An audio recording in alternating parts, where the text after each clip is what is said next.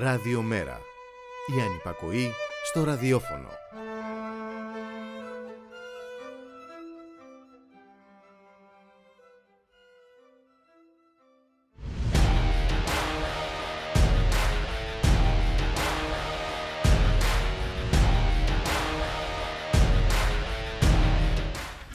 Τραπέζι έχει στρωθεί το λινό τραπεζομάντιλο. Τα σημαίνια σερβίτσια είναι στη θέση τους, τα κρυστάλλινα ποτήρια λάμπουν. Οι θέσεις έχουν οριοθετηθεί και οι καρέκλες έχουν όνομα τεπώνυμο. Ο οικοδεσπότης έχει για όλα προνοήσει και ετοιμάζεται για τη σίγουρη γιορτή. Ήδη αισθάνεται άτρωτος και παντοδύναμος και αλαζονία καλπάζει. Κάτι ωστόσο ξεχνάει, παραβλέπει, όπως το πόσο κοντινά είναι τα ωραία θριάμβου και τραγωδίας ή το απρόβλεπτο ενός φυσικού φαινομένου που θα σαρώσει ότι έχει στηθεί στο τραπέζι και θα αναποδογυρίσει τις καρέκλες. Τα όμορφα σχέδια, όμορφα μπορεί να καούν. Για ένα εμπειρικό ταξίδι στο βυθό ξεκίνησαν οι 5 εκατομμυρίουχοι και δεν ξαναβγήκαν στην επιφάνεια. Το θέμα είναι εμείς που έχουμε τοποθετήσει τους εαυτούς μας στα αριστερά να μην ξεχνάμε ότι η κοινωνική συνείδηση, τα προβλήματα και οι διεκδικήσεις είναι μια καθημερινή υπόθεση και πρέπει να είμαστε προετοιμασμένοι, οργανωμένοι, ενωμένοι και με προτάσεις που θα δίνουν απαντήσεις και θα προασπίζονται τα κοινωνικά και πολιτικά δικαιώματα που θα απειληθούν ακόμη περισσότερο στο μέλλον. Το μέλλον δεν θα έρθει μονάχο του, έτσι είναι το σκέτο, αν δεν πάρουμε μέτρα κι εμείς, έγραφε ο Βλαντιμίρ Μαγιακόφσκι στο ποίημά του «Ξελασπώστε το μέλλον». Ένας άλλος μεγάλος ποιητής, ο Μανώλης Αναγνωστάκης, μας αποχαιρέτησε, αλλά είναι ακόμη εδώ, σαν σήμερα το 2005. Στα αστεία παίζαμε. Δεν χάσαμε μόνο τον τυποτένιο μισθό μας μέσα στη μέθη του παιχνιδιού. Σας δώσαμε και τις γυναίκες μας. Τα πιο ακριβά ενθύμια που μέσα στην κάσα κρύβαμε. Στο τέλος το ίδιο μας στο σπίτι με όλα τα υπάρχοντα. Νύχτες ατέλειωτες παίζαμε μακριά από το φως της ημέρας. Μήπως πέρασαν χρόνια; Σαπίσαν τα φύλλα του ημεροδίκτη. Δεν βγάλαμε ποτέ καλό χαρτί. Χάναμε. Χάναμε όλο ένα. Πώς θα φύγουμε τώρα; Πού θα πάμε; Ποιος θα μας δεχτεί; Δώστε μας πίσω τα χρόνια μας. Δώστε μας πίσω τα χαρτιά μας. Κλέφτες. Στα ψέματα παίζαμε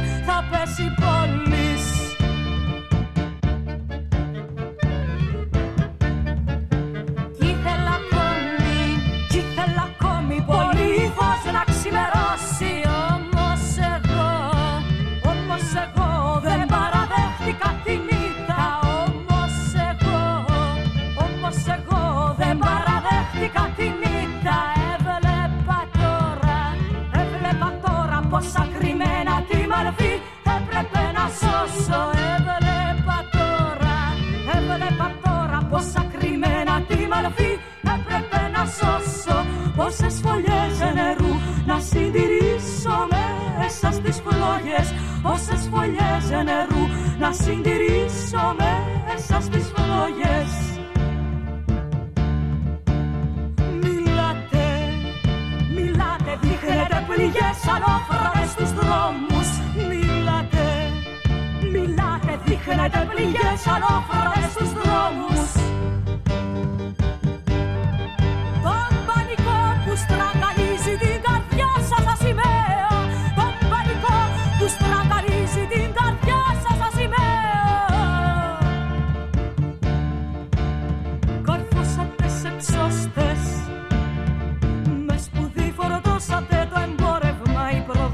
σας ασφαλής θα πέσει πόλης. Καρφώσατε σε εξώστες Με σπουδή φορτώσατε το εμπόρευμα. Η πρόγνωσή σας ασφαλής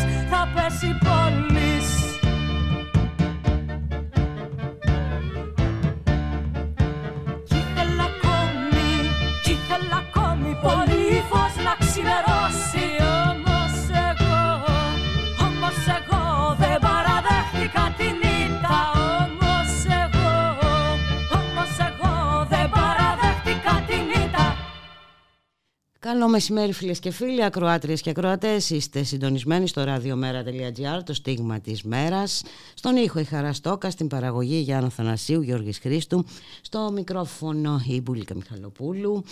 Πάμε στην Θεσσαλονίκη να καλωσορίσουμε τον άνθρωπο της, τον άνθρωπο το δικό μας, τον Μιχάλη Κρυθαρίδη και υποψήφιο στο ψηφοδέλτιο επικρατείας του ΜΕΡΑ 25 Συμμαχία για τη Ρήξη. Γεια σου Μιχάλη, καλώς μεσημέρι.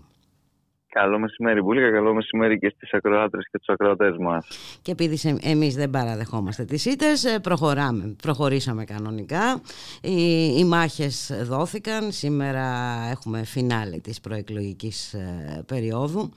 Ε, ή πώς θα μπορούσες έτσι να συνοψίσεις όλη αυτή τη δεύτερη προεκλογική περίοδο. Μέσα βέβαια στο, στο ίδιο κλίμα ε, και, τη, και της πρώτης προεκλογικής περίοδου, ε, πριν τις εκλογές της 21ης Μαΐου, με τα ίδια διλήμματα, τα εκβιαστικά, ε, με ανούσιες συζητήσεις, με τα μίζωνα πάλι να είναι απόντα.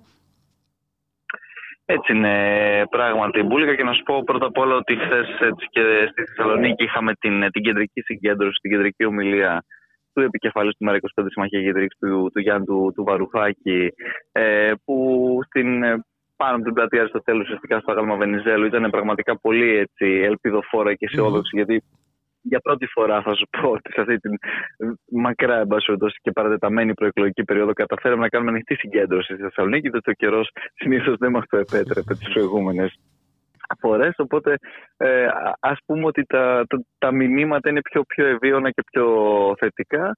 Και σήμερα θα κλείσει ουσιαστικά αυτή η δεύτερη προεκλογική εκστρατεία με την ομιλία, με την, ομιλία την οποία θα, ακριβώς ε, στη Νέα Σμύρνη στις 9 το, το βράδυ. Κατά τα άλλα πράγματι, όντως μέσα σε αυτό το, το κλίμα τη, της συνεχούς, θα λέγαμε, έτσι, και τοξικότητας και κοκορομαχίας και συνολικά μιας συζήτησης η οποία πραγματικά δεν αφορούσε και στην πρώτη και στη δεύτερη φάση την, ε, την κοινωνία, αλλά μια συζήτηση η οποία προσπαθεί να εστιάσει σε πολύ συγκεκριμένα ζητήματα, σε μεγάλο βαθμό, αν θες και προσανατολιστικά. Δηλαδή, έβλεπα και διάβαζα πριν, ας πούμε, την, ε, την είδηση του ότι ε, εν πάση περιπτώσει, οι διάφοροι αυτοί οι οίκοι αξιολόγησης ε, αξιολογούν το, το, τα ελληνικά ομόλογα τα οποία κάνουν πάταγο και διάφορα τέτοια τελείως τυχαίες ειδήσεις για Παρασκευή πριν από τις εκλογές, όπως ε, όλοι ε, Εντελώς καταλαβαίνουμε.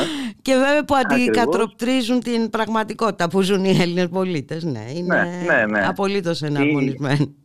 δηλαδή, έτσι, εντάξει. Έτσι. Ναι.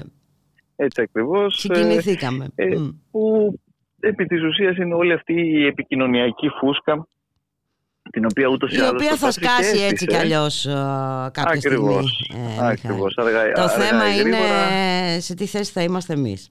Ε, και, και ακριβώς επειδή το θέμα είναι, όπως λες πολύ σωστά, σε τι θέση θα είμαστε εμείς, το θέμα είναι ακριβώς ε, και πώς εμείς την επόμενη μέρα μπορούμε να προστατεύσουμε τα όποια κεκτημένα επί της ουσίας, αν θέλεις, ε, έχουν, έχουν απομείνει. Ε, μείνει. Ελάχιστα ακριβώς. είναι. Είναι ελάχιστα. Α, και, και, και, να διεκδικήσουμε βεβαίως και, και, και περαιτέρω σε μια ε, διαδικασία η οποία είναι δεδομένο πώ αργά ή γρήγορα θα οδηγήσει σε νέα συρρήκνωση ουσιαστικά της ε, οικονομικής αν και κοινωνικής δραστηριότητας, σε νέες μορφές λαιλασίας σαν αυτές τις οποίες είδαμε και όλο το προηγούμενο διάστημα. Ω εκ τούτου, είναι πραγματικά ζωτικής σημασίας να, να, να εστιάσουμε στο τι αντιπολίτευση θέλουμε να έχουμε στην επόμενη Βουλή. Και με αυτόν ακριβώς τον, τον τρόπο, εμείς συνεχίζουμε να απευθυνόμαστε αν θέλεις στους, στους πολίτες και να τους ρωτάμε αν θεωρούν πραγματικά χρήσιμη αυτή τη φωνή όπως την είδαν και τα προηγούμενα χρόνια στην, ε, στη Βουλή και, και στο δρόμο βεβαίως έτσι γιατί δεν περιορίστηκε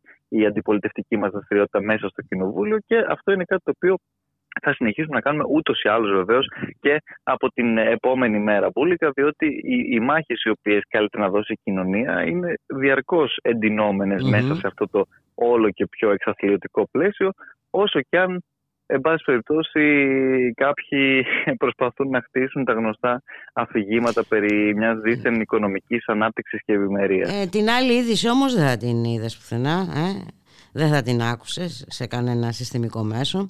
Ότι ε, πριν τις εκλογές το ΕΦΚΑ ρευστοποιεί περιουσιακά στοιχεία για την πληρωμή των επικορικών συντάξεων Ιουνίου-Ιουλίου. Ε; ξέρεις, είναι ε, εφαρμογή ουσιαστικά του νόμου του κ. χατζηδακη uh-huh. προφανώς αυτό, που θυμάσαι ότι είχε περάσει αυτή την περιβόητη διάταξη που δημιουργούσε μια ανώνυμη εταιρεία στην οποία περνούσε όλα τα, τα περιουσιακά στοιχεία του, του ΕΦΚΑ για αξιοποίηση πάντα και μάλλον αυτή η αξιοποίηση καταλήγει σε ρευστοποίηση όπως μας λες για να μπορέσουν να πληρωθούν ε, όπως ε, λες οι, οι υποχρεώσεις. Mm, έτσι, έτσι. Που, που θυμάσαι ότι εκεί έχει δημιουργηθεί υποτίθεται ένα φοβερό και τρομερό πετυχημένο μοντέλο από το επιτελικό κράτος, το οποίο επί της ουσίας ιδιωτικοποιούσε αυτές τις επικουρικές και επισημάναμε τότε, ακόμα και όταν ψηφιζόταν το νομοσχέδιο, το τι έλλειμμα δημιουργείται ακριβώς μέσα από αυτή τη διαδικασία. Αλλά ξέρεις, μπρος στην εξυπηρέτηση των συμφερόντων των φαν και των διαφόρων αρπακτικών, τι σου είναι και το έλλειμμα το οποίο θα δημιουργηθεί. Θα ρευστοποιήσουμε, όπως είπες, τα, τα περιουσιακά στοιχεία του ΕΦΚΑ. Μπορεί να χρεώσουμε και λίγο ακόμα τη χώρα, διότι η προηγούμενη κυβέρνηση πρότεισε να αυξήσει κατά 60 δισεκατομμύρια το δημόσιο χρέος. Το δημόσιο χρέος. Κατά, κατά τα άλλα, όπως ξέρεις, δεν μπορούμε να έχουμε και πολλά δημοσιονομικά περιθώρια πούμε, για να μειώσουμε κάποιους φόρους, για να μπορέσουμε να δώσουμε μια ε, πραγματική. Εντάξει, μια εικονική πραγματικότητα μας παρουσίασαν ε, αυτή την ε, περίοδο, ε, Μιχάλη Κρυθαρίδη. Ναι, και, και γι' αυτό δεν εστιάσαν καν και σε αυτό και έμειναν στα διάφορα ζητήματα περί ροδόπης, περί διαφόρων τέτοιων, εν πάση περιπτώσει, θεμάτων που υποτίθεται ότι είναι και λιμένα κανονικά, αλλά εν πάση περιπτώσει εκεί προσπάθησαν να στρέψουν την, ε, την προσοχή μας με βεβαίως πάντα την γνωστή συνδρομή των ε, μέσων της ε, ολιγαρχίας μπουλικά. Ε, ναι, αλλήμωνο. Ε, να δούμε πώς από αυτά τα μέσα θα αντέξουν στο μέλλον. Τέλος πάντων αυτή είναι μια άλλη ε, συζήτηση. Καλά, ε, επί, επί, επί της ουσίας ξέρεις πολύ καλό ότι κανένα από αυτά δεν είναι βιώσιμο αν δεν υπήρχε η, η στήριξη η οποία υπάρχει με άλλους τρόπους και άλλους όρους. Ε, και ακριβώς ναι, γιατί για ξέρεις το, λόγο... το επόμενο διάστημα θα χοντρίνει και εκεί το παιχνίδι. Ε, βέβαια, ε, βέβαια. Και, ο, και το κακό είναι ότι κάποιοι έχουν αποφασίσει ότι όσοι έχουν απομείνει ε, δημοσιογράφοι να μιλάνε, να ψάχνουν, να θα, θα πρέπει να μην υπάρχουν. Θα πρέπει να μην υπάρχουν, ε, ναι. ε, ψηφίστηκε. Έτσι, έχουν ψηφίσει με κάποιες χώρες, μεταξύ αυτών φυσικά εμείς, Γαλλία πρωτοστάτησε, ναι, ναι. Γερμανία και δεν θυμάμαι τώρα αυτή, αυτή τη στιγμή ποιες άλλες, την παρακολούθηση δημοσιογράφων, έτσι, με αυτά τα περιβόητα λογισμικά, εν ονόματι ναι, της εθνικής ασφάλειας, η οποία φυσικά δεν προσδιορίζεται που, πουθενά. Ακριβώς και την οποία φυσικά είδαμε και το προηγούμενο διάστημα πόσο έτσι διευρυμένη μπορεί να είναι φτάνοντας ακόμα και στα 15.000 ε, παρακολουθήσεις ε, ετησίως έτσι, πολιτών επί της ουσίας χωρίς κανένα λόγο και αιτή και χωρίς να έχουν καν το δικαίωμα βεβαίως αυτοί οι πολίτες να μάθουν ε, γι' αυτό. Και, και με το πώς κατέληξαν και όλες οι σχετικές ε, εν πάση στο σχετικό πλαίσιο, ξέρουμε πολύ καλά ότι είναι ακόμα πιο δύσκολο επί της ουσίας, διότι και τα αρχεία αυτά διαγράφονται μετά από κάποιο καιρό και οι πολίτες έχουν δικαίωμα μετά από τρία χρόνια ναι. να λάβουν ναι. γνώση. να μάθουν γιατί, εν πάση περιπτώσει, ήταν υπό παρακολούθηση. Ναι, ναι. ναι. Ε, ναι. Κατά τα δεν υπάρχει εξορμπανισμός της, της χώρας ε, και, και δυστυχώς όχι μόνο της χώρας. Ε, ναι, ναι. Όταν βλέπεις ε, χώρες όπως η Γαλλία...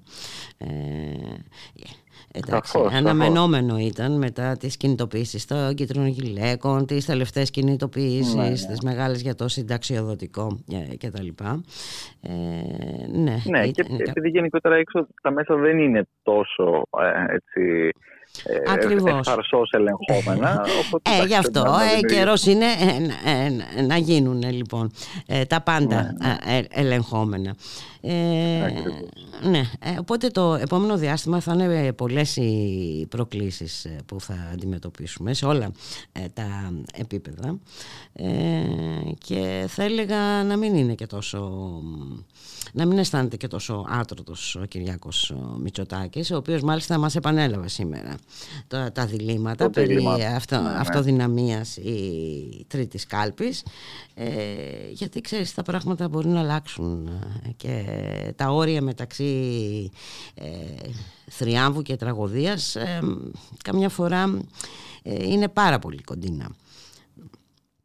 Πράγματι έτσι είναι και ακόμα και στις προηγούμενες, στην προηγούμενη εκλογή αναμέτρησε ένα πολύ μεγάλο μέρος του κόσμου αποφάσισε επί της ουσίας ακόμα και πάνω από την κάλπη το τι ε, θα πράξει οπότε όντως τα όρια αυτά δεν είναι τόσο ε, στενά όπως θα, θα, θα, θα, μπορούσε να εύχεται ο κ. Μπουφάκη. Σε κάθε περίπτωση όμως ακόμα και, και, και αυτό να είναι το, το αποτέλεσμα και στις μεθαύριο επί της ουσίας πλέον, ε, δεν σημαίνει αυτό τίποτα απολύτως για τις κοινωνικές αντιστάσεις που μπορεί και πρέπει να συναντήσει σε όλα αυτά τα οποία ε, κάνει, διότι ξέρεις ε, πολύ καλά πως μια κυβέρνηση η οποία είχε και έχει αυτή την, την αλαζονία της, ε, της εξουσίας ξέρουμε πολύ καλά πώς θα εξαντλησει κάθε επίπεδο και καταστολής, όπως είχαμε δει βέβαια και τα προηγούμενα χρόνια στον, στον δρόμο, αλλά και εκεί πάλι ακόμα οι πολίτες ήταν αυτοί οι οποίοι επί της ουσίας σταμάτησαν όλη αυτή την. και εν πάση περιπτώσει περιόρισαν, αν δεν σταμάτησαν όλη αυτή την, ε, το, το λύσιμο των χεριών όπως ε, το είδαμε και βεβαίως και όλες αυτές τις, ε, τις διαδικασίες που όπως πολλές φορές έχουμε επισημάνει πηγαίνουν χέρι με χέρι.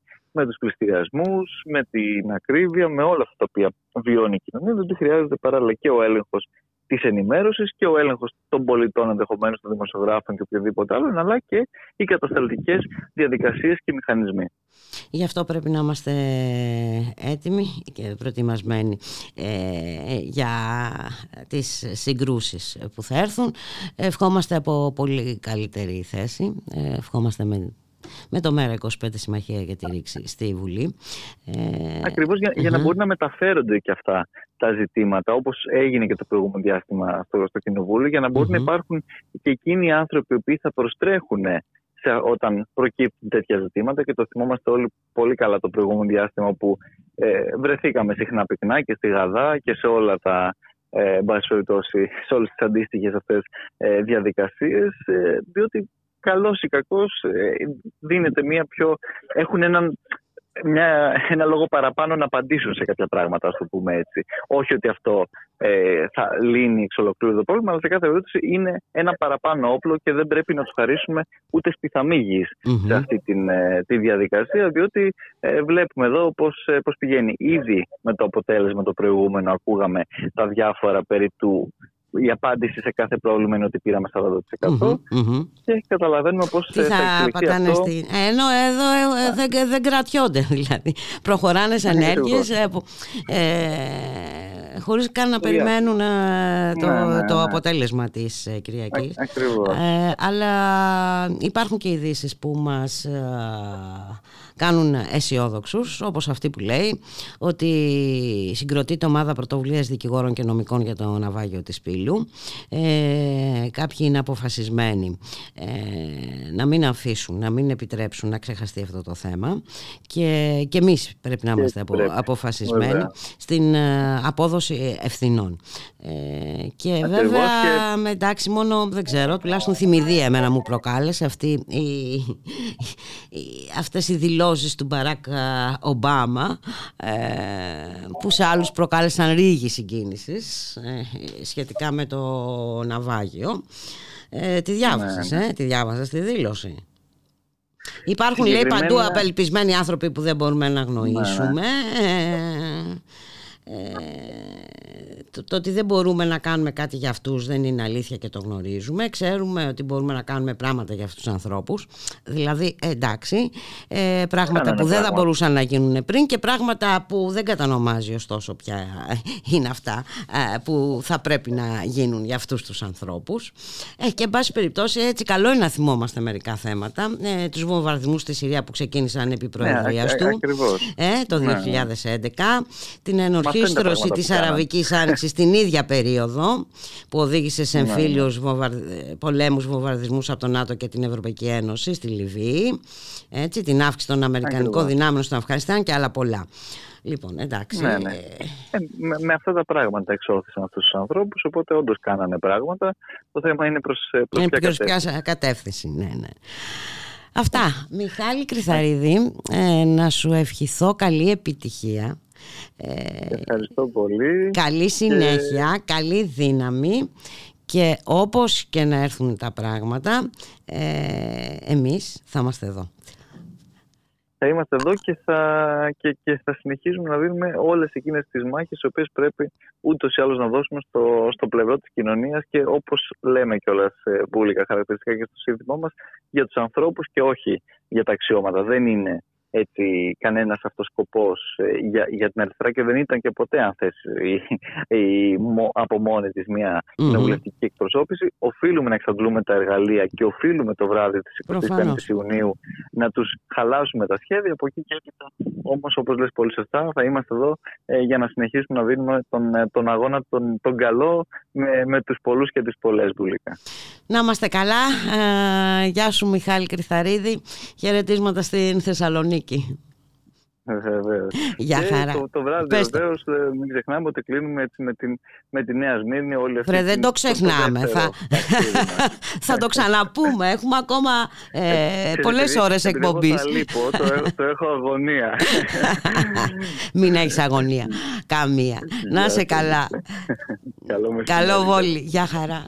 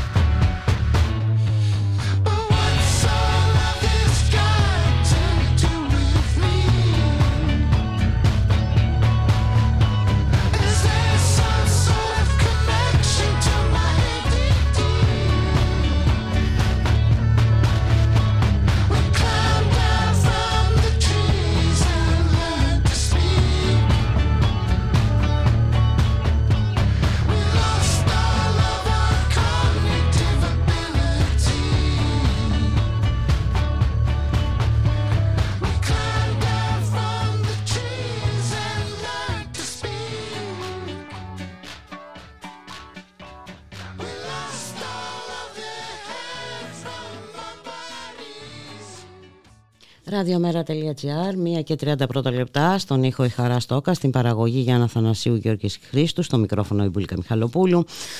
Πέφτει σήμερα η προεκλογική αυλαία να κάνουμε μια συνόψιση έτσι, των όσων ζήσαμε και τις δύο προεκλογικές ε, περιόδους και πριν τις εκλογές της 21ης Μάη και ε, εν ώψη των εκλογών την ε, Κυριακή να καλωσορίσουμε τον κύριο Θέμη Τζίμα διδάκτορα Διεθνούς Δικαίου και Πολιτικής Επιστήμης στο Αριστοτέλειο Πανεπιστήμιο της Θεσσαλονίκης. Καλό μεσημέρι.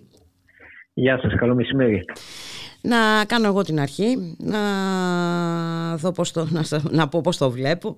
Κάπως μεταξύ εικονικής πραγματικότητας και ψευδεπίγραφης κανονικότητας την, περάσαμε αυτές τις δύο προεκλογικές περιόδους θα έλεγα κύριε Τσίμα. Ναι, ωραία το θέσατε. Ωραία το θέσατε. Ε, έτσι είναι, ναι. Έχουμε μια ε, εικονική πραγματικότητα η οποία ε, κατασκευάζεται. Έχουμε στοιχεία της πραγματικότητας, η οποία όμως ε, είτε αποσιωπάται είτε οποιοδήποτε ε, την εμφανίζει, δυσφημίζεται ως ε, σχεδόν αντεχνικό Ε, έχουμε απαγορευμένες συζητήσεις, συζητήσεις που αφορούν τα μεγάλα, τη διεθνή πολιτική της χώρας, τα βασικά ζητήματα της οικονομίας, της παραγωγής και το καθεξής. Ε, και βεβαίως έχουμε και μια απελπισμένη ε, διάθεση και ενός μέρους του κόσμου να πιστεί ότι υπάρχει ενός είδους κανονικότητα ακόμη και αν η κανονικότητα αυτή είναι από γκρίζα έως μαύρο για ένα πολύ μεγάλο μέρος του πληθυσμού. Mm-hmm. Και ακόμη και αν το μαύρο, αν θέλετε, αποτρέπεται με έναν εντελώς νησιγενή τρόπο. Ε, αλλά όπως είχαμε πει και άλλες, ε, σε άλλες συζητήσεις μας, αυτό είναι το αποτέλεσμα ε, και αυτή η προεκλογική περίοδος είναι αποτέλεσμα των συντηρημένων προσδοκιών του κόσμου. Mm-hmm. Ναι, ε, όντως σε σημείο που να αποδέχεται τον κρίζο όπως είπατε ε, κι εσείς ε, ναι. ναι. παρά να ελπίζει σε κάτι, σε κάτι καλύτερο ε, και εδώ βέβαια ε, βιώνουμε μια παντοδυναμία της Νέας Δημοκρατίας η οποία έχει γίνει ε, τελείως αλαζονική. Έτσι, ε, βλέπουμε για πράγματα που προετοιμάζονται ήδη από τώρα. Δηλαδή κάποιοι ήδη ετοιμάζουν κουστούμι. Οι θέσεις έχουν οριοθετηθεί. ε, και απ' την άλλη βιώσαμε μια ήττα της αριστεράς γιατί μόνο έτσι μπορούμε να τη χαρακτηρίσουμε. Συνολικά ε, θα έλεγα κύριε Τζίμα.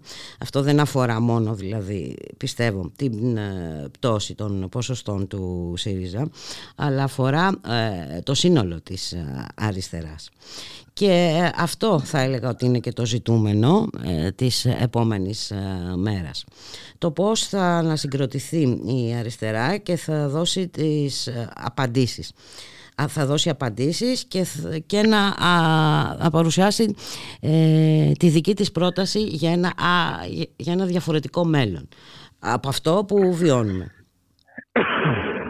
Ναι, ε, θα συμφωνήσω μαζί σας πως το εξής. Ένα κομμάτι της αριστεράς συνέχισε να ητάται. Ε, είναι το τμήμα εκείνο της αριστεράς ή των αριστερών το οποίο είτε κατέστη συνένοχο στη διαχείριση του της, ε, ε, στο νεοφιλελεύθερο μονόδρομο και στην εξάρτηση ταυτόχρονα είτε εκείνο το οποίο δεν κατέστη μεν συνένοχο αλλά απέτυχε να μιλήσει ε, με την μεγάλη πλειοψηφία του ελληνικού λαού.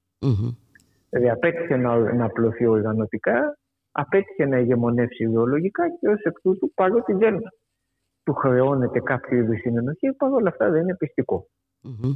Λοιπόν, αυτά βεβαίως δεν είναι δύο μικρά τμήματα της ευρύτερης αριστεράς, κεντροαριστεράς, όλου αυτού του μη χώρου. Συνολικά είναι δύο μεγάλα τμήματα. Αλλά είναι και μία ήττα, που να πω, η οποία μπορεί να γίνει και ενδυνάμει λειτουργική. Mm-hmm. Αυτό το οποίο έχουμε ως αριστερά επαναλαμβάνω, από κεντροαριστερά έως αριστερά του εξωκοινοβουλίου, επαναστατική περίπτωση όπως θέλετε. Ε, σίγουρα από το 2015 και μετά, στην πραγματικότητα και από πιο πριν, είναι μια, μια αριστερά η οποία, την οποία δεν αξίζει ε, να νικάει. Δεν της αξίζει να νικάει. Ε, διότι τα κάνεις σχεδόν όλα λάθος. Ε, το... Και είναι εντυπωσιακό ότι όσο τα κάνει όλα λάθος και όσο, όσο ητάται, τόσο επιλέγει να κλείνεται στον εαυτό της και να παριστάνει δεν ότι δεν φταίει σε τίποτα. ναι, και να μιλήσουμε συγκεκριμένα τώρα για ποια αριστερά μιλάμε, γιατί... ναι. Υπάρχουν τα εξή στρώματα.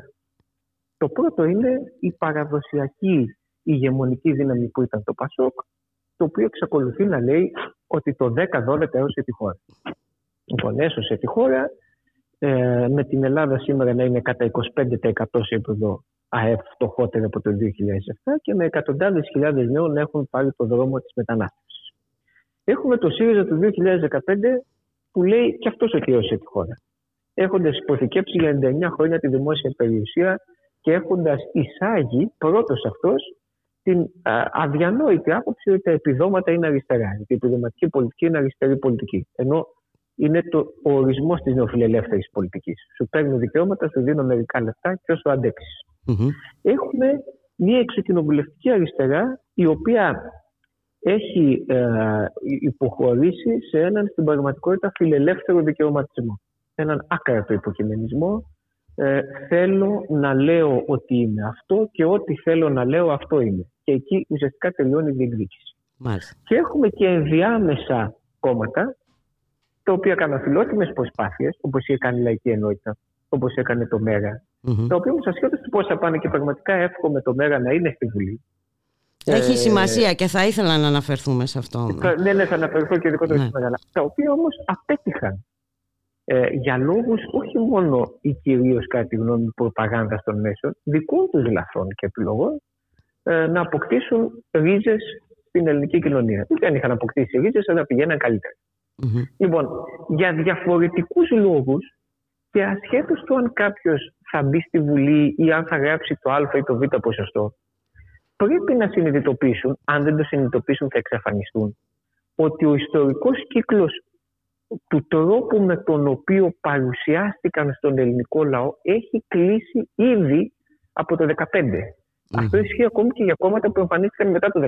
Δεν έχει Πολλές φορές μπορεί να, ο, ο, ο κύκλος μιας, ενός τρόπου να υπάρχει μια παράταξη μπορεί να έχει κλείσει, παρόλα αυτά λόγω και εκτιμένης ταχύτητας σε ορισμένες εκδοχές να συνεχίζουν για ένα διάστημα να επιβιώνουν. Λοιπόν, το, ε, έγινε μια τεράστια ζημιά ε, σε όλο τον μη δεξιό χώρο μετά το 10-12. Από το 96 μέχρι το 10 πορευόμαστε με τον εξυγχρονισμό στη χώρα. Από το 10 και μετά λόγω μνημονίων κυριάρχησε η πεποίθηση ότι οι πολιτικές έρχονται απ' έξω. Αυτό για τη δεξιά ήταν μέσα στα νερά της παντα Για όλους τους άλλους ήταν ένα ρήγμα με το κοινωνικό συμβόλαιο το οποίο ήθελαν να υπηρετήσουν. Αλλά ακόμη και σε αυτούς που πραγματικά υποκειμενικά ήταν απέναντι σε αυτή τη λογικη η λογική αυτή εγγράφηκε στον τρόπο σκέψης τους. Δηλαδή, και, και γι' αυτό βλέπουμε ακόμη και κόμματα που είναι γνήσια, δηλαδή από υποκειμενικής απόψη ζουν αντισυστημικά εναντίον του κατεστημένου, δεν νιώθουν την ανάγκη να, δεν, ή δεν έχουν τη δυνατότητα να επεξεργαστούν συνολικώς διαφορετική στρατηγική, mm-hmm. παρά μόνο επιμέρους Αυτό ο κόσμος ασχέτως αν το αναλύει πολύ λίγο, το διαισθάνεται. Μάλιστα. Και όταν διαισθάνεται αυτό το πράγμα, θα πάει στο γνήσιο εκπρόσωπο της άποψης που λέει η πολιτική μας έρχεται απ' έξω και εμείς την υλοποιούμε, και εμείς την υλοποιούμε, που είναι δεξιά. Μάλιστα. Για το ΚΚΕ δεν μιλήσατε όμως. Το ΚΚΕ είναι στον ιστορικό του αναχωρητισμό και απομονωτισμό. Mm-hmm. Απολαμβάνει μιας ε, συγκεκριμένης ασυλίας από το αστικό σύστημα, όχι τυχαία. Mm-hmm. Ε, είναι ένα ρεφορμιστικό κόμμα και μάλιστα πλέον και με τροτσκίζουσα γραμμή στα διεθνή.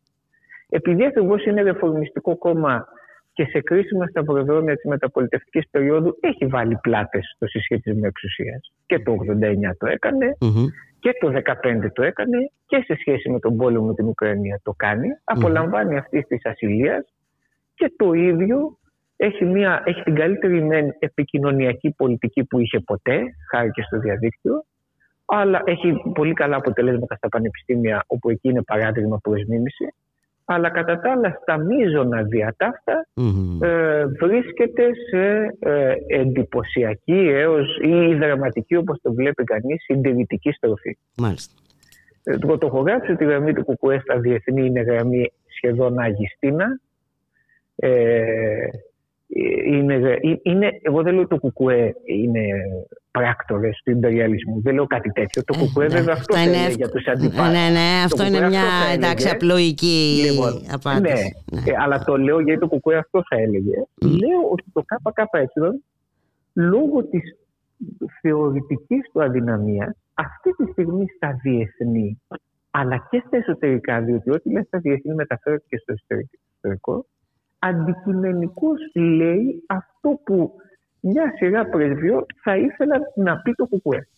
Mm-hmm. Δεν περιμένουν κανείς από το ΚΚΕ να βγει και να πει ζήτω το ΝΑΤΟ, αλλά περιμένει, όπως δεν περίμενε κανείς από το ΚΚΕ να πει ψηφίστε ναι στο δημοψήφισμα, περίμενε όμως από το ΚΚΕ να πει ούτε ναι ούτε όχι και το mm-hmm. ειπε και περίμενε τώρα να πει το ίδιο είναι και η ΜΕΝ και η ΔΕ και το είπε. Ναι, και το είπε βέβαια. Ναι, ναι, το ίδιο είναι. Εντάξει, μόνο εμείς μπορούμε και τα λοιπά και τα λοιπά. Χαρακτήρισε ε, και μάλιστα ε, πολύ απαξιωτικά ε, έχει αναφερθεί και το, στο ΜΕΡΑ25 Συμμαχία για τη Ρήξη. Ε, το ΜΕΡΑ25 κάνοντας λόγο για ένα κόμμα μιας χρήσης. Ε, ναι.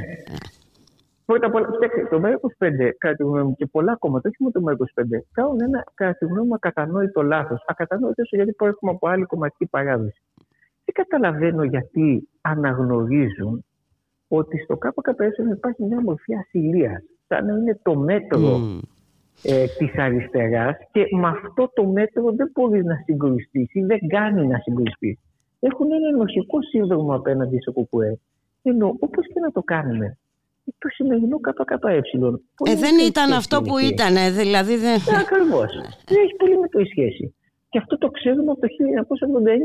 Τώρα, αν ένα τελεχειακό δυναμικό, επειδή τότε ακολούθησε μια ορισμένη πορεία, νιώθει κάπως ενοχικά να βγει να το καταγγείλει αυτό τώρα, ότι από τότε έχουμε μια πολύ σαφή στροφή του ΚΚΕ, η οποία κυοφορούνταν από πιο πριν. Εντάξει, αυτό είναι ζήτημα των συγκεκριμένων στελεχών, αλλά ε, δεν μπορούμε να παραγνωρίσουμε ότι ιδίως από τότε και έπειτα το ΚΚΕ σε κάθε δύσκολο σημείο του, του συσχετισμού εξουσίας παίρνει το ρόλο της απογοήτευσης, της απομάκρυνσης των μαζών από την άμεση Και όταν όλοι οι άλλοι, ακόμη και όταν το ΚΚΕ τους εγκαλεί για διάφορα πράγματα, του αναγνωρίζουν αυτό το ρόλο του ιστορικού μέτρου της αριστεράς και στην πραγματικότητα του δίνουν τη δύναμη πράγματι να απογοητεύει κόσμο. Μάλιστα, το πάτε ακόμα πιο εκεί εσείς. ναι. ναι, ναι, δεν έχετε άδικο. Ε, ναι.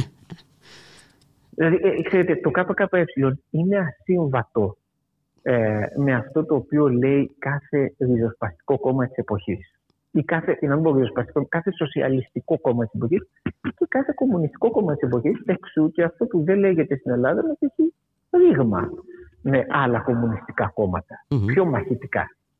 Ε, κάθε σοσιαλιστικό κομμουνιστικό κόμμα της εποχής λέει ότι για τις αλλαγές τις μεγάλες παλεύουμε τώρα και στο κεντρικό επίπεδο. Mm-hmm. Το ΚΚΕ είναι το κεντρικό επίπεδο που έχει απεμπολίσει. Μαζεύει δυνάμει για μια επόμενη στιγμή, ξέρετε, η οποία ε, κάποια στιγμή στο μέλλον ναι, ίσως να Κάποια στιγμή στο μέλλον ίσως να έρθει, δεν ξέρω, με αυτά που γίνονται όλα γύρω-γύρω μας ε, και πώς θα είναι αυτό το μέλλον. Τέλος πάντων αυτή είναι άλλη, μια, άλλη συζήτηση.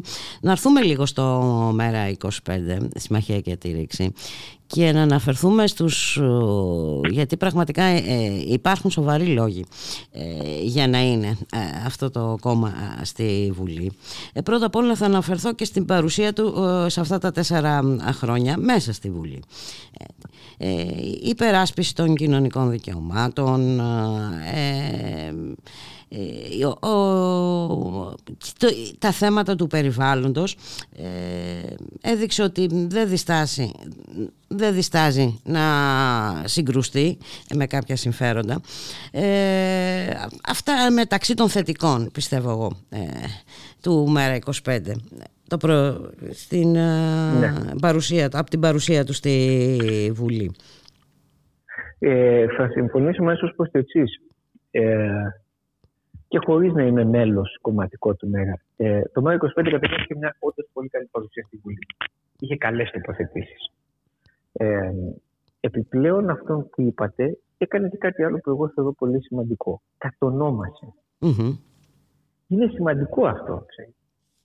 Δηλαδή η ανάλυση ε, του ΜΕΓΑ για το πού πηγαίνουν, σε ποιους συγκεκριμένους ομίλους πηγαίνουν τα λεφτά από τα ευρωπαϊκά, πηγαίνουν τα ευρωπαϊκά κονδύλια και πώς μοιράζονται, έχει πολύ μεγάλη σημασία ως ιστορική καταγραφή, αλλά και ως οδηγός σύγκρουσης. Mm-hmm. Δηλαδή ότι εδώ δεν μιλούμε για ε, ευρωπαϊκά κονδύλια τα οποία γενικώς μοιράζονται, αλλά μιλούμε για ε, συγκεκριμένους οι οποίοι λαιλατούν αυτά που θα έπρεπε να πηγαίνουν ε, έστω αυτά ε, σε, σε μια σειρά άλλων επιχειρήσεων και δραστηριοτήτων.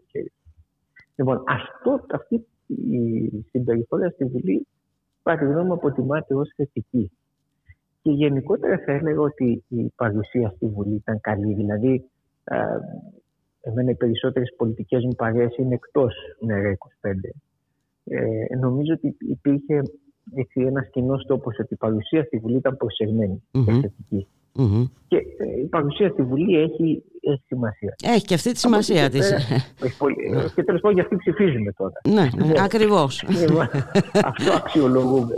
Ε, αν μιλούσαμε με επαναστατικού όρους, μπορεί να αξιολογούσαμε τι οπλοστάσιο έχει ο καθένας, ιδεολογικό και άλλα. Αλλά τέλος πάντων τώρα ψηφίζουμε για, για Βουλή. Λοιπόν, ε, θέλω να πω δηλαδή ότι θα συμφωνήσω ότι σε αυτό το σκηνικό που διαμορφώνεται, ασχέτως των διαφωνιών που μπορεί να έχει κανείς. Και εγώ έχω πολλές, έξω και δεν είμαι ναι. μέλος. Ε, καλά. Ε, η παρουσία του ΜΕΓΑ είναι θετική. Και ε, θα έλεγα ότι σε ένα περιβάλλον, ε, εμένα δεν είναι, για μένα δεν είναι αριθμητικό ζήτημα. Δηλαδή mm. να μπει ένα ακόμα κόμμα για να ε, κοπεί Φυσικά και δεν είναι αριθμητικό. Ε. Αυτό μπορεί να, μπει οποιοδήποτε, να το πει για οποιοδήποτε κόμμα. Είναι σημαντικό ότι έχει μια καλή κοινοβουλευτική παρουσία, έχει αναδείξει θέματα που κανένα άλλο κόμμα δεν τόλμησε να αναδείξει με τόσο συγκεκριμένο τρόπο. Mm-hmm. Είναι αυτός, αυτός και αυτός που τρώνε τα δισεκατομμύρια. Και πρέπει να πω ότι έχει και μία ορίμανση των θέσεων του. Mm-hmm. Ε, επαναλαμβάνω με όλες τις διαφωνίες. Είναι αξιοπρόσεκτο ότι σε μια συγκυρία κατά την οποία σε θέματα διεθνούς πολιτικής όλα τα κόμματα γίναν κατά τη ή κατά πολύ πιο φιλοαμερικανικά. Mm-hmm. Το ΜΕΝ25 σε αυτά που λέει, εγώ δεν κάνω ποτέ δίκη προθέσεων μέχρι να μην τα καθενός, σε αυτά που λέει ακολούθησε την αντίστροφη οδό.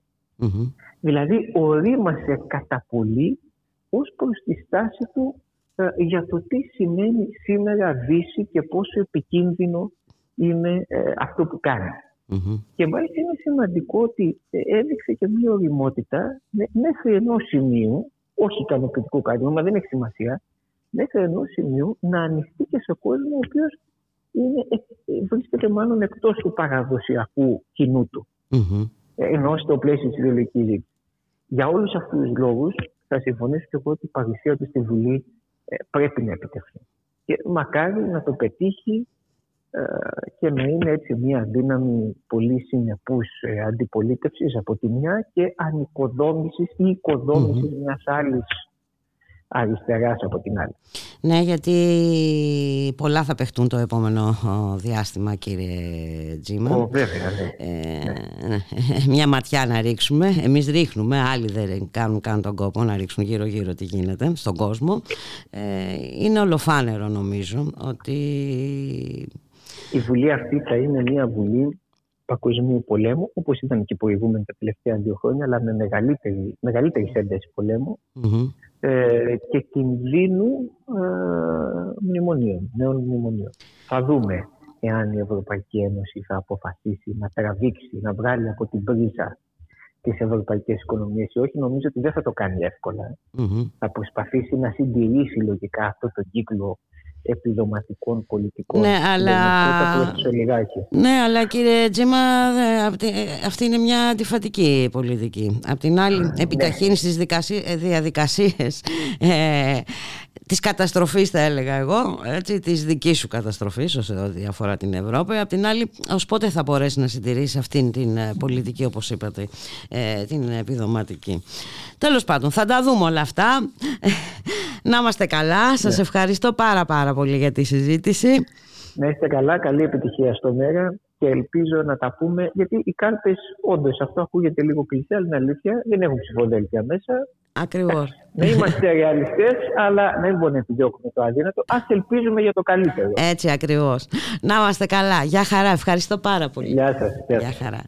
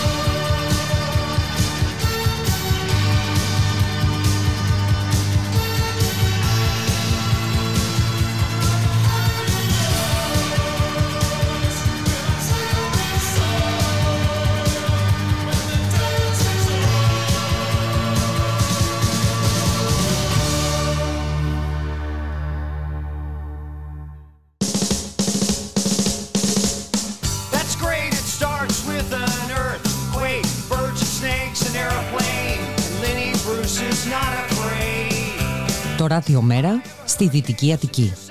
Λίγο πριν τις κάλπες, αφήνουμε τη ροκ να μιλήσει, μεταφέροντας διαχρονικά μηνύματα κοινωνικής αμφισβήτησης. Παρτάρουμε την Παρασκευή 23 Ιουνίου στις 10 το βράδυ στο ιστορικό μπαρ Τζακιό, στα Μέγαρα, στην πλατεία Λιτάρα. Στα Ντεξ, ο DJ Red Marutu.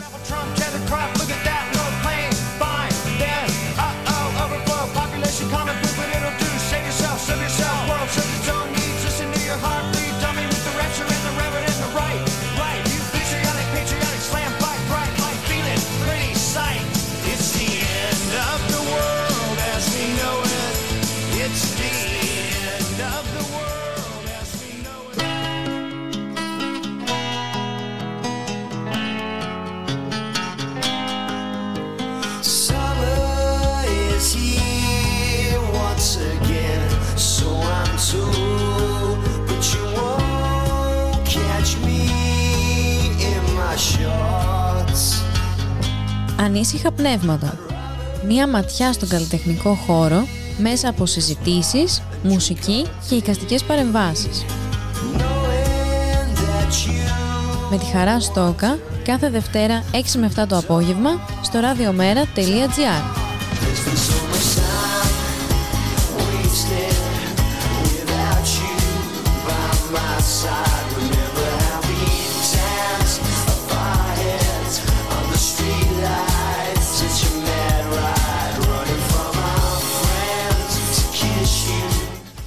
Ραδιομέρα.gr, 1 και 56 πρώτα λεπτά, στον ήχο η Χαρά Στόκα, στην παραγωγή Γιάννα Θανασίου Γιώργης Χρήστου, στο μικρόφωνο η Μπουλικά Μιχαλοπούλου. Μια πολύ ενδιαφέρουσα έρευνα του Σόλομον για το πώς η ανεξέλεκτη ανάπτυξη των φωτοβολταϊκών απειλεί ε, τη γεωργική γη, υπονομεύοντας περαιτέρω την επιστημιστική ασφάλεια της χώρας. Ευτυχώς που υπάρχουν και οι συνάδελφοι που ψάχνουν, κάνουν έρευνες και μας παρουσιάζουν τόσα, τόσο ενδιαφέροντα ρεπορτάζ που έχουν άμεση σχέση με τη ζωή μας και το μέλλον το δικό μας και των παιδιών μας φυσικά. Να καλωσορίσουμε την αγαπητή συνάδελφο ε, Γεωργία Ανάγνου που συμμετείχε σε αυτή την έρευνα. Γεια σου Γεωργία, καλώς μεσημέρι. Σε ευχαριστώ πάρα πολύ πολύ για την πρόσκληση και την ευκαιρία να συζητήσουμε για το θέμα. Ε, εγώ σε ευχαριστώ Γεωργία γιατί θα ξεκινήσω από πάνω από τη Βόρεια Ελλάδα και τα γεγονότα ε, που δεν έγιναν τώρα στο πρόσφατο ε, παρελθόν με τις επιθέσεις των ΜΑΤ εναντίον των ανθρώπων που διαμαρτύρονταν για την εγκατάσταση ενός φαρανοϊκού πραγματικά πάρκου έτσι γύρω γύρω από το χωριό τους. Ε... Ναι, ήταν κάτι που το είδαμε πρόσφατα στην ε, επικαιρότητα και νομίζω ότι στο εξής θα το βλέπουμε όλο και πιο συχνά. Γιατί αν τα προηγούμενα χρόνια βλέπαμε το πώς λειτουργούσαν οι εταιρείες της αιωλικής ενέργειας ε, δεσμεύοντας ε, ακόμα και απάτητες γονοκορφές για την εγκατάσταση ανεμογεννητριών. Ε, πλέον στο, στο, νέο σχέδιο για την ενέργεια και το κλίμα την σκητάλη παίρνουν τα φωτοβολταϊκά. Είναι αυτά που καλούνται να καλύψουν το μεγαλύτερο ποσοστό συμμετοχής των ΑΠΕ στην ηλεκτροπαραγωγή όπως τίθενται πλέον οι στοχοι Έτσι, αν σήμερα μιλάμε για μια εγκατεστημένη ισχύ φωτοβολταϊκών που φτάνει τα 5 γίγα, η πρόβλεψη για το 2030 είναι να φτάσει τα 14 γίγα και το 2050 να φτάσει τα 34 γίγα. Ε, οπότε καταλαβαίνουμε ότι είμαστε μόνο στην ε, αρχή ε, του τι έχουμε δει ως εξάπλωση των ε, φωτοβολταϊκών. Το 2022 είχαμε ρεκόρ εγκατάστασης. Είναι ένα δεύτερο κύμα που βρίσκεται σε εξέλιξη, αλλά είναι μόνο στην αρχή του. Και επειδή ανέφερες ότι πρόκειται για ένα φαραωνικό, όντως ένα πολύ μεγάλο ε, project που είναι, είδαμε τις αντιδράσεις, νομίζω ότι αφορούσε ένα σχέδιο περίπου 70 ΜΒ ε, σχεδιάζονται πάρκα φωτοβολταϊκών ε, ισχύω ακόμη και 700 ΜΒ. Οπότε καταλαβαίνουμε τι έχουμε να δούμε μπροστά μας. Ε, πραγματικά δηλαδή δεν ξέρω ε, ε, μόνο που το φαντάζομαι είναι τρομακτικό ε, Γεωργία και βέβαια εδώ στο ρεπορτάζ αναφέρεστε στις συνέπειες που θα έχει αυτή η εγκατάσταση εδώ έχουμε δει να τα βάζουν να κάνουν και μηνύσεις οι, οι κάτοχοι τέτοιων φωτοβολταϊκών έτσι, και με, τις, με τους μελισσοκόμους ναι. Ε, και να ζητούν και παρέμβαση του δασαρχείου. Ε. Ναι.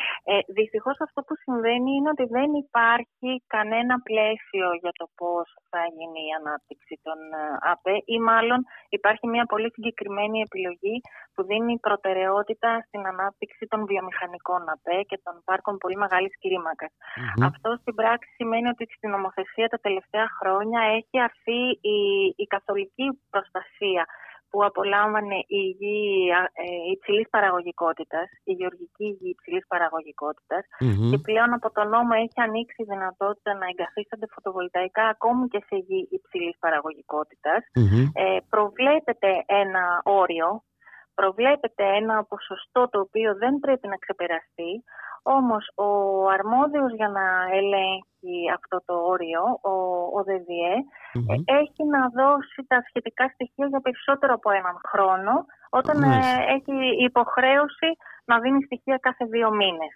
Ο ΔΔΕ μαζί με τον ΑΔΜΙΕ. Οπότε, ακόμα και στο κομμάτι της γη υψηλής παραγωγικότητας, αυτή τη στιγμή δεν υπάρχει εικόνα για το πόσε εκτάσεις καταλαμβάνονται. Ε, πόσο μάλλον στο κομμάτι της απλής γεωργικής γης, όπου εκεί είναι που μπορούν να τοποθετηθούν και τα φωτοβολταϊκά της μεγάλης ε, κλίμακας.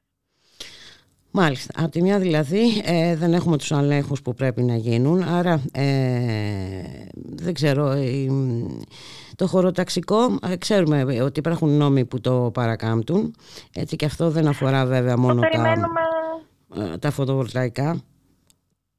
Το περιμένουμε εδώ και πολλά χρόνια το νέο χωροταξικό ε, για τις ανανεώσιμες πηγές Ε, πήρε νέα παράταση ε, και πλέον έχει μετατεθεί για το 2024 η παράδοση του νέου χωροταξικού, παρότι η Ευρωπαϊκή Επιτροπή έχει ήδη κινήσει διαδικασίες εις βάρος της Ελλάδας, ακριβώς γιατί δεν υπάρχει ένα νέο χωροταξικό, τη στιγμή που το ισχύον δεν προστατεύει τις περιοχές ε, Natura. Ε, ειδικά σε ό,τι αφορά τα φωτοβολταϊκά, έχει ενδιαφέρον ότι το αρχικό χωροταξικό για τις ανανεώσιμες πηγές ενέργειας, αυτό του 2008, προέβλεπε ότι η γη υψηλή παραγωγικότητας ε, ήταν περιοχή ζώνη αποκλεισμού. Μάλιστα. Και το χωροταξικό δηλαδή τότε προέβλεπε ότι δεν μπορούν να τοποθετηθούν φωτοβολταϊκά στη γη υψηλής παραγωγικότητας. Καθώς όμως στην νομοθεσία αρχίζει και μπαίνει ως προτεραιότητα η αντιμετώπιση της κλιματικής κρίσης, ε, αυτό αλλάζει πλέον με το νόμο, ένα νόμο το 2010 και σταδιακά βλέπουμε να έρεται η προστασία της γης ε, υψηλής παραγωγικότητας. Ε, και βέβαια ε, Γεωργία ε, τι θα σημαίνει αυτό ε, να το δούμε λίγο τι επιπτώσεις μπορεί να υπάρξουν. Αυτό που αναφέρουμε και εμείς στο, στο άσο είναι ο προβληματισμός σε σχέση και με την επιστημιστική ασφάλεια και την αγροτική ανάπτυξη και την επιστημιστική ασφάλεια. Ε, πρόσφατα ήρθε πολύ έντονα η συζήτηση ξανά όταν είχαμε την διπλή ενεργειακή κρίση και την επιστημιστική με αφορμή μας ήρθε πολύ έντονα μπροστά με τον πόλεμο στην Ουκρανία. Ο οποίος συνεχίζεται, έτσι. Ο οποίος συνεχίζεται και δεν ξέρουμε πού μπορεί να καταλήξει και τι ε, περαιτέρω συνέπειες μπορεί να υπάρξουν.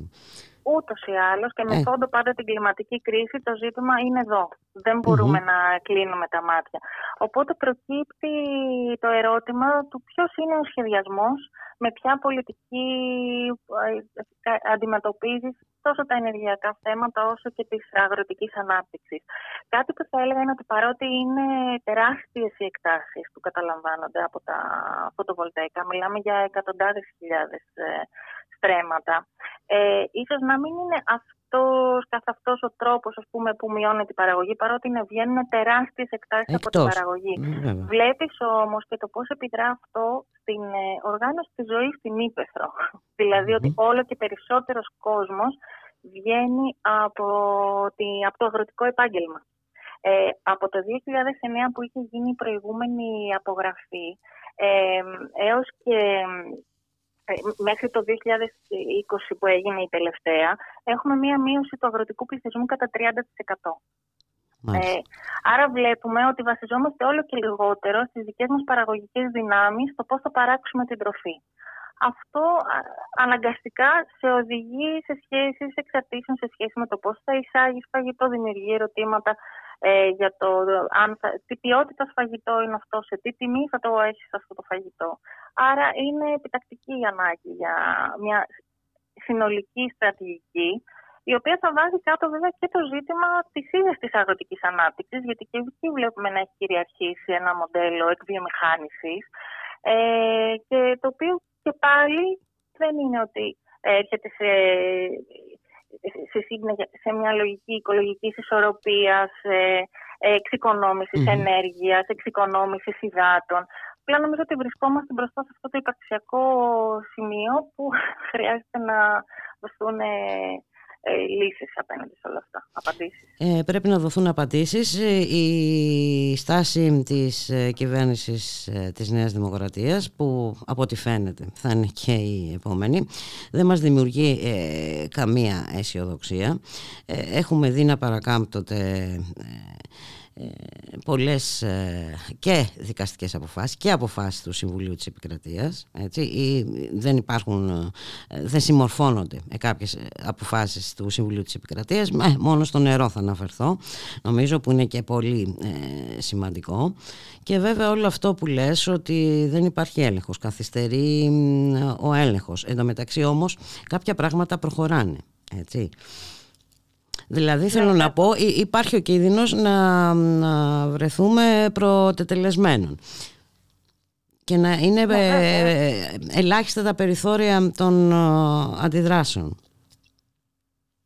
Ε, έτσι συμβαίνει. Σε ό,τι αφορά τα φωτοβολταϊκά, νομίζω ότι τώρα πραγματικά βρισκόμαστε στην αρχή ενός κύματος που έρχεται μπροστά και έχει πολύ μεγάλη σημασία ποια θα είναι η αντίδραση αυτή τη στιγμή.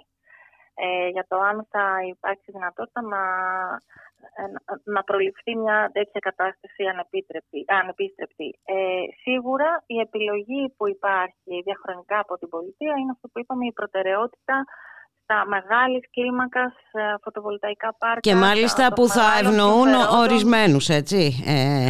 Ακριβώς, γιατί το ενδιαφέρον είναι αυτό. Ε, αναρωτιέται κανείς αν τουλάχιστον θα μπορούσε να βοηθήσει την ίδια την αγροτική παραγωγή, τους ίδιους τους αγρότες mm-hmm. να μπορέσουν να κάνουν. Ή μια κοινότητα που θα θέλει να έχει μια αυτονομία στην ενέργεια κτλ.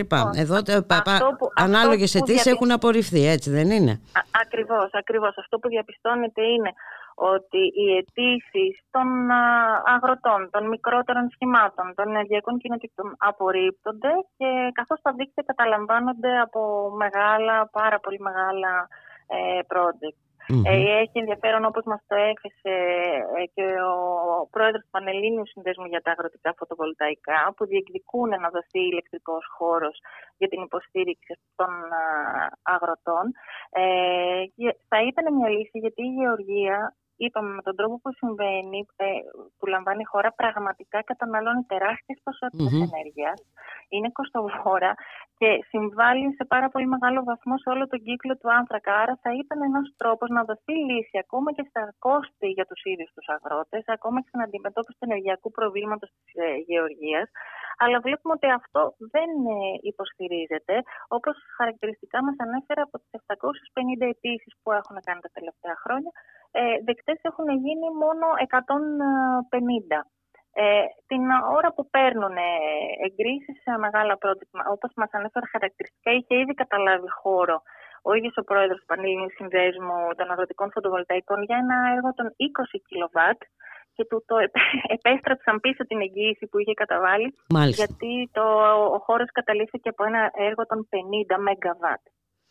Καταλαβαίνουμε ότι Είναι πολύ, χαρακτηριστικό πολύ χαρακτηριστικό ποιες είναι οι βλέψεις και ποιοι θα ωφεληθούν συγκεκριμένα. Ε, θα έλεγα ότι στα θετικά είναι ότι ο κόσμος έχει αρχίσει να αντιλαμβάνεται περί τίνος ακριβώς πρόκειται. Θέλω να πω αρχικά όλα αυτά τα σχέδια και για τα φωτοβολταϊκά και για, την και για τα ολικά πάρκα και τα λοιπά είχαν γίνει δεκτά αν όχι με ενθουσιασμό αλλά με, με, ε, ε, με μεγάλη συνένεση από τον κόσμο.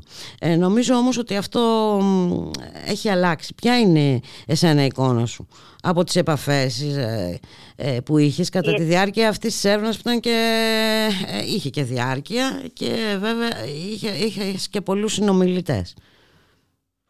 Η αίσθηση μου είναι ότι όντως υπάρχει πια ένα κίνημα που οργανώνεται γύρω από τα περιβαλλοντικά ζητήματα και μπορεί με πολύ συγκροτημένο τρόπο να, να προβάλλει ενστάσεις και αντιδρασεις Ε, στο πεδίο, αν πούμε, συζητάμε για το πώς υποδέχονται οι αγρότες τέτοια, ε, αυτή την προοπτικη ε, βλέπουμε ότι επειδή βρίσκονται όπως αναφέρουν, σε δύσκολη κατάσταση, δηλαδή δεν είναι βιώσιμο, ε, έχετε ένα εύκολο, που μοιάζει εύκολο και άμεσο κέρδος.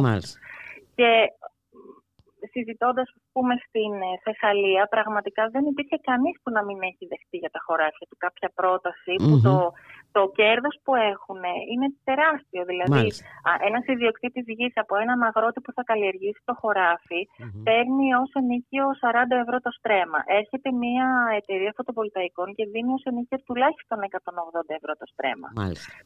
Αυτό είναι με ένα συμβόλαιο για 25 χρόνια. Αλλά καταλαβαίνουμε ότι είναι τεράστια τα ποσά τα οποία δίνονται. Mm-hmm. Και όντως λειτουργεί μια πάρα πολύ μεγάλη αγορά που μέσα μπαίνουν και μεσίτες, ε, μπαίνουν και συμφωνίε, παράπλευρες. Υπάρχει αυτό, λειτουργεί. Και γι' αυτό βλέπουμε ότι δίνονται και όλα mm-hmm.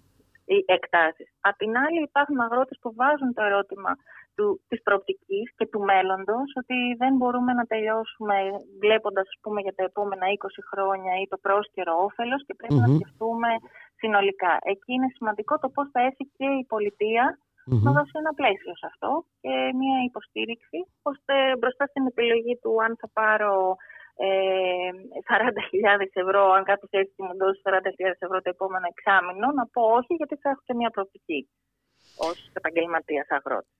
Μάλιστα. Ε, και εν πάση περιπτώσει όταν δεν θα υπάρχουν πια και αγροτικές εκτάσεις δεν ξέρω, δεν ξέρω. Ναι. τι να πω Έτσι. Ε, γιατί όταν μας λες όταν ε, δίνονται άδειες ακόμα και σε εκτάσεις υψηλής ε, παραγωγικότητας ε, καταλαβαίνουμε τι, τι, τι έρχεται και τι μπορεί να συμβεί ναι, και αυτό το επισημαίνει πολύ χαρακτηριστικά και από το Γεωτεχνικό Επιμελητήριο Κεντρικής Μακεδονίας ότι η, ίδια η έκθεση υψηλής παραγωγικότητας είναι από μόνο ένα σπάνιος πόρος, πολύτιμο mm-hmm. φυσικό πόρος.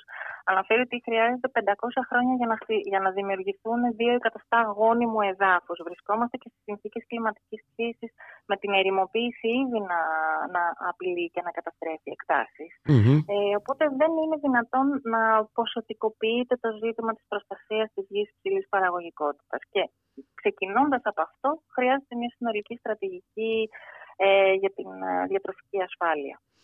Ε, έχουν πολύ μέλλον μπροστά τους οι περιβαλλοντικές ε, οργανώσεις ε, σίγουρα Γεωργία. Είναι πολύ θετικό που βλέπουμε δημοσιοποιημένα τέτοια στοιχεία. Είναι πολύ θετικό που υπάρχουν συνάδελφοι όπως εσύ που μας δίνουν τα δεδομένα και μας κάνουν να προβληματιστούμε. Να σε ευχαριστήσω πάρα πάρα πολύ Γεωργία εγώ ευχαριστώ πολύ ξανά για το χώρο που δόθηκε. Πραγματικά τα περιβαλλοντικά ζητήματα για μένα συμπυκνώνουν ε, ε, πολιτικά, οικονομικά θέματα σε σημείο που φτάνουν πια να είναι υπαρξιακά, αφορούν στην ίδια μας τη ζωή. Ευχαριστούμε πάρα πολύ επειδή δεν μπορούν να εύκολα ε, στην ειδησιογραφία και την επικαιρότητα και την ευκαιρία να συζητήσουμε πάνω σε αυτό. Ε, εγώ σε ευχαριστώ πάρα πολύ Γεωργία και εύχομαι να τα ξαναπούμε στην επόμενη έρευνα. Να είσαι καλά. Καλή συνέχεια. Καλή συνέχεια και σε σένα. Γεια. Rosemary, heaven restores you in life. Coming with me through the aging, the fearing, the strife. It's the smiling on the package, it's the faces in the sand, it's the thought that moves you upwards, embracing me with two hands. Right will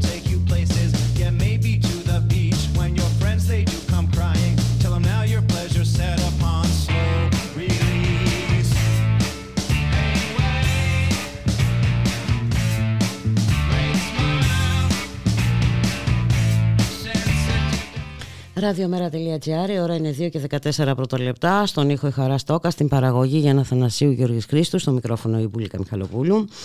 Η ηθική που ήθελε παλιά την τήρηση μιας στοιχειώδους ισορροπίας στα μίντια, τουλάχιστον στις προεκλογικές περιόδους, δεν υπάρχει πια. Από τη σχέση εξουσία μίντια, η πρώτη με δημόσιο χρήμα στη διάθεσή της έχει το επάνω χέρι απέναντι σε αδύναμα οικονομικά μίντια που θεωρούν ότι πρέπει να επιβιώσουν έστω εξευτελιζόμενα. Ε, σημειώνει σε άρθρο του ο συνάδελφος και ε, συγγραφέας Γιάννης Παντελάκης, τον οποίο έχουμε τη χαρά να φιλοξενούμε. Γεια σου Γιάννη, καλό σου μεσημέρι. Καλό μεσημέρι και ευχαριστώ πολύ. Τώρα συγγραφέα, εντάξει. Ε, ναι, γιατί η χαμένη τιμή της δημοσιογραφίας, βέβαια, είναι ένα βιβλίο που έχει εκδοθεί εδώ και τόσα χρόνια. Πια η χαμένη τιμή, δεν ξέρω με, Αλλά που έχουμε φτάσει. Δυστυχώς αυτό. Δυστυχώς είναι επίκαιρο ακόμα. Είναι, είναι, είναι επίκαιρο ακόμα και μάλιστα μ, τραγικά επίκαιρο. Ε, και γι' αυτό θα ήθελα να μιλήσουμε για την στάση ε, που έχει τηρήσει ο δημοσιογραφικός κόσμος σε αυτές τις δύο προεκλογικές ε, περιόδους, ε, τις πολύ σημαντικές.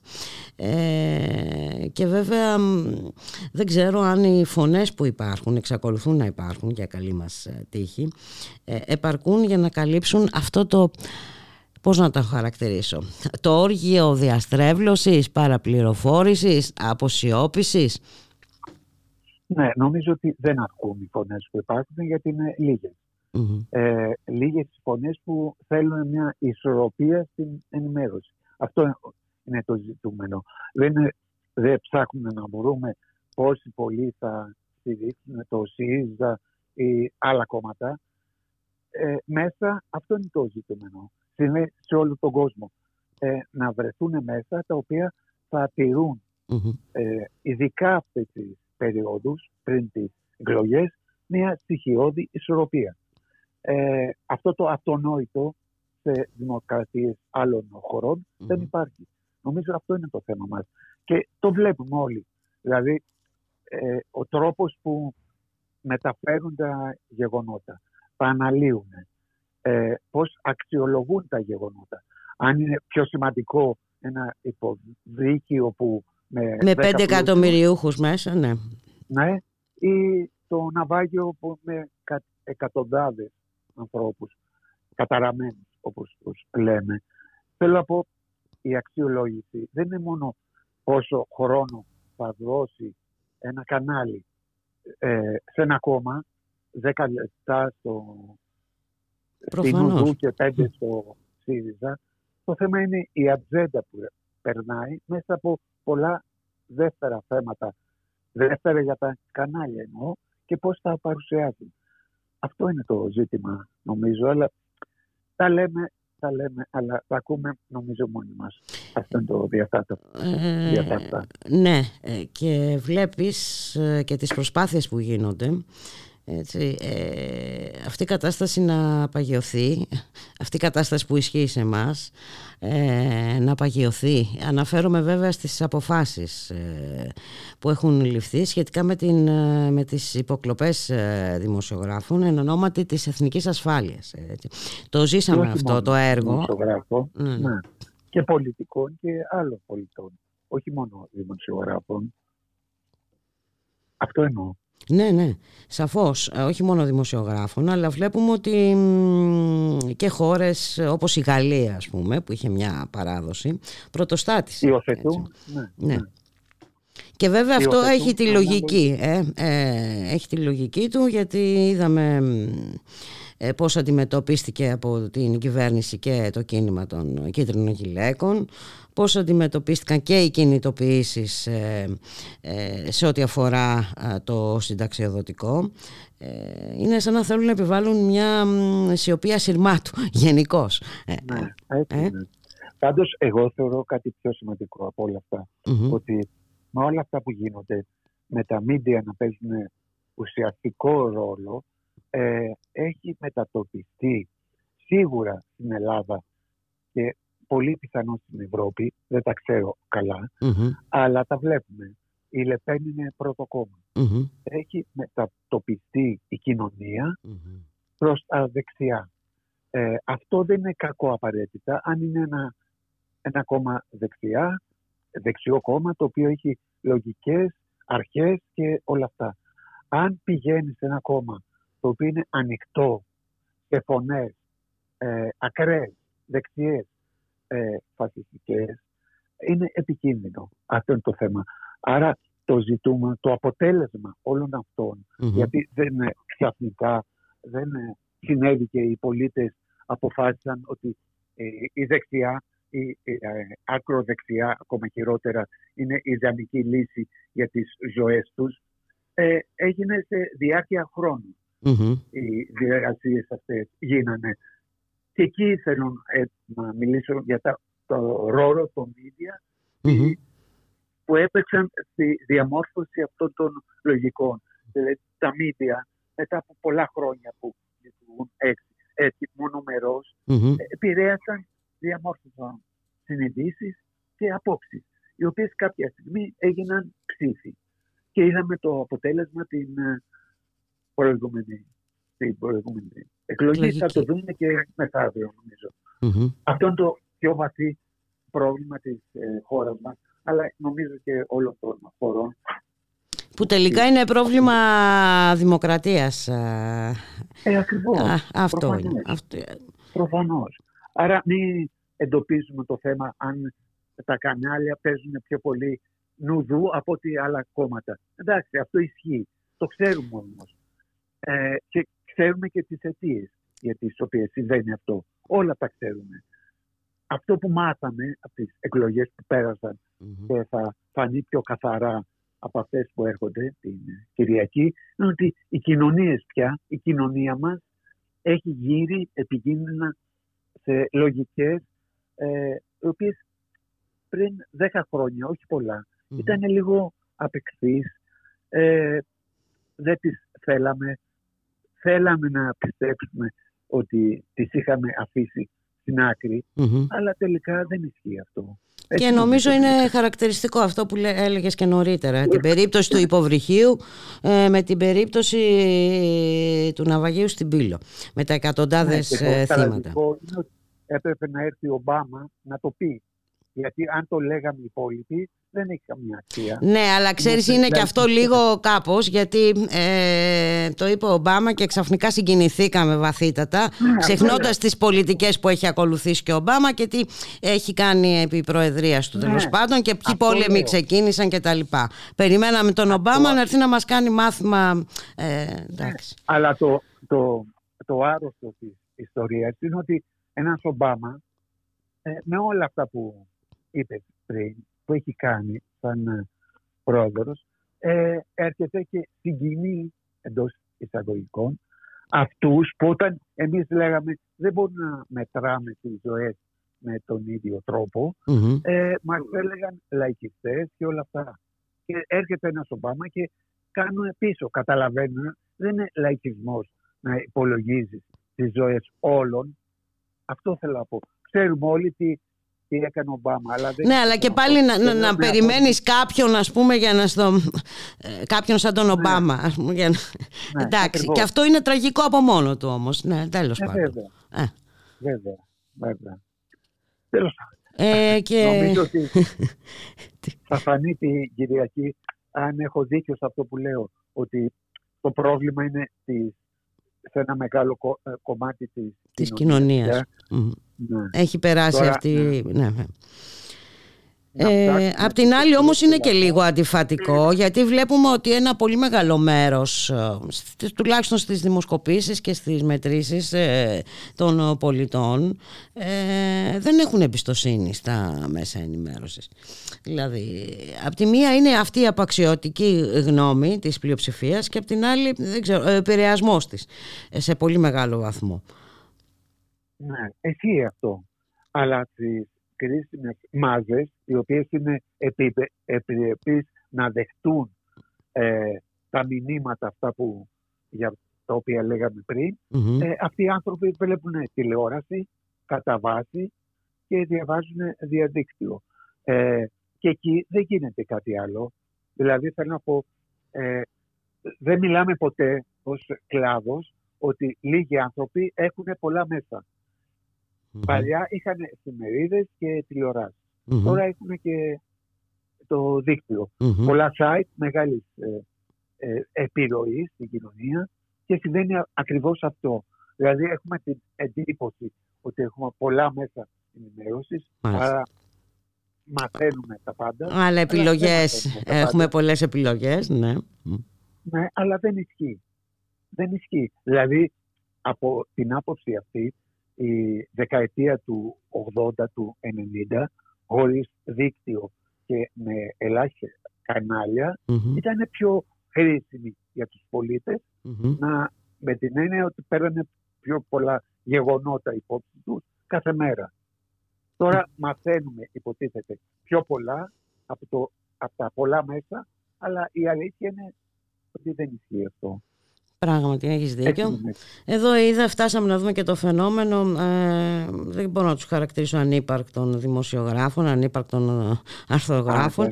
αλλά εντάξει. Πρώτα εγώ. Ε, ναι, ναι, ναι, δηλαδή, ναι, ε, φτάνουμε σε τέτοια επίπεδα. Και το κακό είναι ότι δεν καταλαβαίνουμε πού βρισκόμαστε κι εμείς, έτσι, σαν, σαν δημοσιογράφοι. Ότι κάθε υποχώρησή μας οδηγεί σε κάτι, σε κάτι χειρότερο. Διάβαζα ναι, προχτές ότι και η Bild λέει θα αντικαταστήσει ε, δημοσιογράφους με τεχνητή νοημοσύνη. Τεχνητή ε; Ναι, ακριβώς. Ναι. Αυτό είναι ένα τεράστιο θέμα το οποίο αφορά όχι μόνο το χώρο μας, Προφανώς. όλες τις κοινωνίες. Ε, αυτό είναι άλλο τύπου θέμα. Αυτό που έκανε αυτό το πρόταγον είναι ανήκουστο. Δηλαδή έφτιαξε, δημιούργησε οι οποίοι έγραφαν αυτά που ήθελαν να κολακεύουν την κυβέρνηση ε, την προηγούμενη και φοβάμαι και την επόμενη. Αυτό δεν έχει ξαναγίνει νομίζω. Ποτέ. Όχι, τουλάχιστον εγώ δεν το έχω ξαναδεί. Δεν το έχω ξαναδεί. Και, το θέμα είναι ότι δεν απαντάμε, ε, Γιάννης, σε όλα αυτά. Δεν απαντάμε, δεν ξέρω. Είμαστε αδιάφοροι, νομίζουμε ότι εμείς θα την Δεν, δεν, είμαστε αδιάφοροι. Δεν, δεν απαντάμε. Είμαστε, είμαστε λίγο αδύναμοι. Αυτό δεν είναι. Δηλαδή, τι να κάνουμε εμείς; Τα λέμε, τα γράφουμε. Αλλά τα λέμε και τα γράφουμε για ένα κόσμο ο οποίος μικρός μας ακούει συμφωνεί, αλλά μέχρι εκεί. Δεν, δεν έχουμε... Δεν ε, απαντάμε ως σύνολο θέλω να πω δηλαδή. Εντάξει. Ε, σαν κλάδος. Ναι, σαν κλάδος. Ναι. Έκανε, και η ΕΣΥΑ μια ανακοίνωση. Ωραία. Τι άλλο να κάνουμε; Να κάνουμε μια πορεία. αυτό έπρεπε να... Αυτά τα θέματα έπρεπε να τα λύσουμε Α, όπως πολύ νωρίτερα. άλλο κόσμο ναι, ναι. εδώ και δεκαετίες. έχεις δίκιο. Αλλά τότε παίρναμε πολλά λεφτά, κάναμε πολλές δουλειές και λέω και για τον εαυτό μου, δεν το λέω σαν κατηγορία. Και είμαστε μια χαρά. Όταν ήρθε το 10-11 η κρίση, η μεγάλη, γινώθηκε ο κλάδος μας, αποκαλύφθηκε σε ένα μεγάλο κομμάτι mm-hmm. κοινωνίας, κατέρευσαν μεγάλα μέσα και τότε φάνηκε ποιο είναι ακριβώς αυτό που συμβαίνει. Και το οποίο για πολλά χρόνια το καλύπταμε με τα χρήματα. Μάλιστα. Όχι τα δικά μας, των εκδοτών που έπαιρναν ε, από δημοσία έργα, τα ξέρουμε γνωστά αυτά. Ε, ναι, γνωστά. Ε, και, και καλύπταμε το πρόβλημα και όλοι είμαστε χαρούμενοι. Δυστυχώς. Δυστυχώς. Ε, είναι απειθιόδοξα αυτά πλέον, αλλά τι άλλο. Ε, κοίτα, λέμε την πραγματικότητα, αλλά επειδή ε, πολλές φορές ε, ε, συμβαίνουν και απρόβλεπτα πράγματα και πολλές φορές ίσως η πραγματικότητα μας ξανακάσει σε άλλη κατεύθυνση. Δεν ξέρω, εμένα θα μου επιτρέψεις να είμαι αισιόδοξη. Εντάξει, εγώ κατά βάθος είμαι. Δεν με αφήνουν οι τύχες. Είμαι αισιόδοξος, είμαι γενικά χαρούμενος. Αλλά αν αρχίζω να τρέχω στα λιβάδια, θα να μην σημαίνει τίποτα. Όχι αυτό, να, όχι. Μαζεύω πλουτούς, παπαρούνες. Εντάξει, είναι άλλο θέμα. να, Αυτό λέω. Ε, όχι, να ξέρουμε ποια είναι η πραγματικότητα ε, και να κάνουμε ό,τι μπορούμε. Και να πιστεύουμε ότι θα αλλάξει κάπως. Ε, κοίτα, ε, είπαμε, συμβαίνουν και απρόβλεπτα α, πράγματα. Ε, δεν ξέρω πώς θα απαντήσουμε σε αυτά που, που, θα, που μέλλονται να έρθουν, γιατί θα έρθουν. ξέρω εγώ τουλάχιστον να πω ότι αντιλαμβάνομαι εγώ κοιτάζοντας σφαιρικά το τι γίνεται στον κόσμο. Έτσι, έτσι. Να σε ευχαριστήσω πάρα πάρα πολύ. πολύ τα γεγονότα. Ναι, Εγώ ναι. ευχαριστώ πάρα πολύ. Σε ευχαριστώ πάρα πολύ Γιάννη, εύχομαι να τα ξαναπούμε. Να σε καλά. Γεια εσύ χαρά. καλά. Γεια. Ευχαριστώ. Γεια.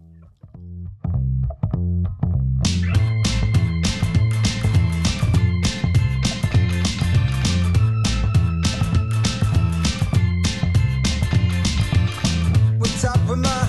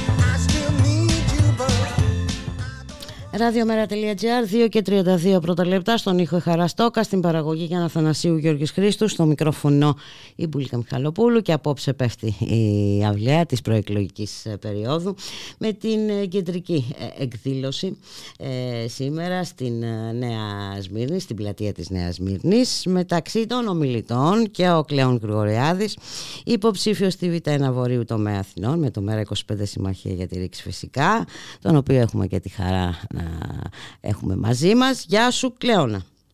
Γεια σου, Μπουλικά. Μου ωραία τραγούδια ακούγαμε πριν να αρχίσουμε να μιλάμε. Βάζουμε ωραία τραγούδια, αλλά ξέρεις, Υπέροχο, τα- υπέροχο. ε, καμιά φορά είμαστε αναγκασμένοι να τα κόβουμε για να προλαβαίνουμε τις ε, συνομιλίες. Σε καλά; Πολύ, καλά. τρέξιμο. Μόλις ε. έφτασα από τη Θεσσαλονίκη, μόλις έφτασα από τη Θεσσαλονίκη, είχαμε την κεντρική μας συγκέντρωση εκεί, όπου επίσης ε, μίλησα λίγο πριν το Γιάννη, μαζί με τους φυσικά με τον Δημήτρη, που είναι εκεί υποψήφιό μας στην Β' Περιφέρεια, τον Διαβουδάκη εννοώ βέβαια, τον Ναι, ναι. τεράστιο αυτό άνθρωπο και μουστουργό. Και είναι πολύ, είναι, θέλω να πω στους ανθρώπους που μας ακούνε και σε σένα που είσαι κάπως πιο περιορισμένη, δεν γίνεσαι σε όλη την Ελλάδα, Μμμ. ότι φαίνεται ότι υπάρχει μια αίσθηση συλλογικής μετάνοιας, εισαγωγικά το λέω για να γυμνάσουμε, και ότι κάπως ο ελληνικός λαός σκέφτεται το παράκανα. Ε, δεν πρέπει να αφήσω το μέρα έξω από τη Βουλή. Δεν παίρνω όρκο ότι θα είμαστε μέσα, Μμμ. αλλά τα μηνύματα Είναι πληθαίνουν από θετικά. παντού.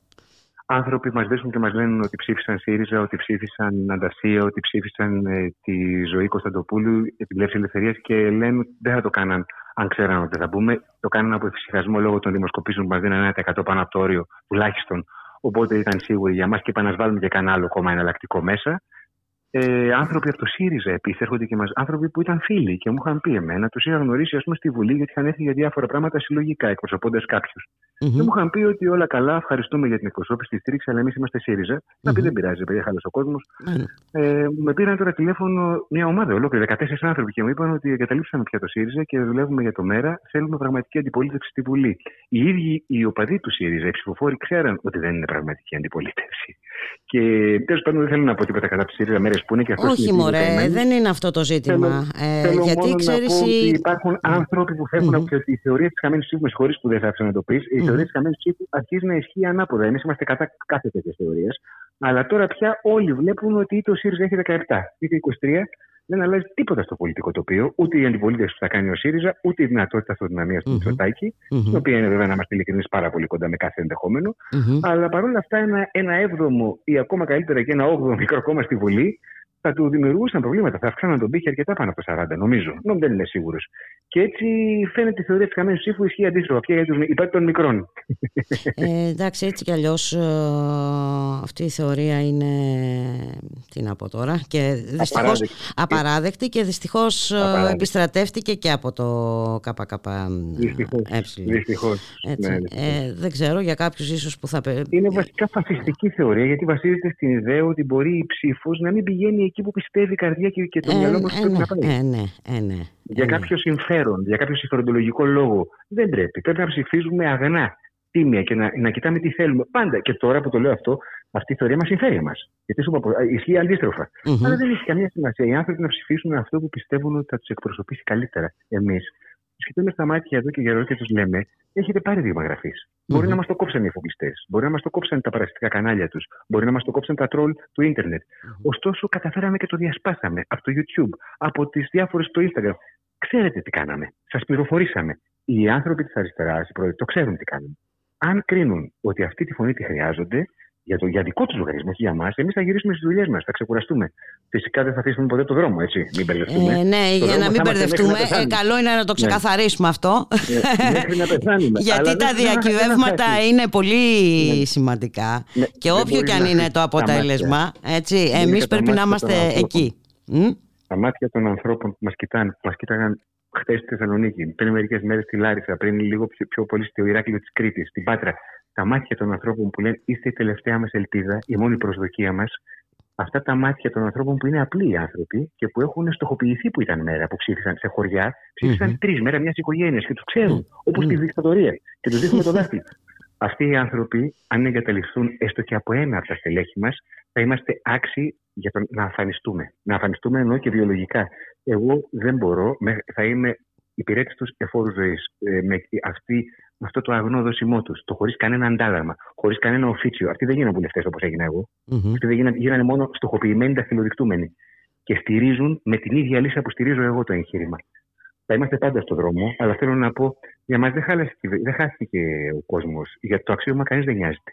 Το θέμα είναι ότι αν οι άνθρωποι κρίνουν ότι χρειάζονται αυτή την εκπροσώπηση, αυτή την υπεράσπιση, τότε να το κάνουν. Και να το κάνουν μόλις στην καρδιά. Να το, Όχι κάνουν, επειδή- ε, να το κάνουν για πολλούς ε, λόγους. Ε, γιατί ε, ήταν μια φωνή το μέρα 25 στη Βουλή, μια φωνή ε, δίπλα στον, ε, στα κινήματα, ε, δίπλα στις περιβαλλοντικές οργανώσεις.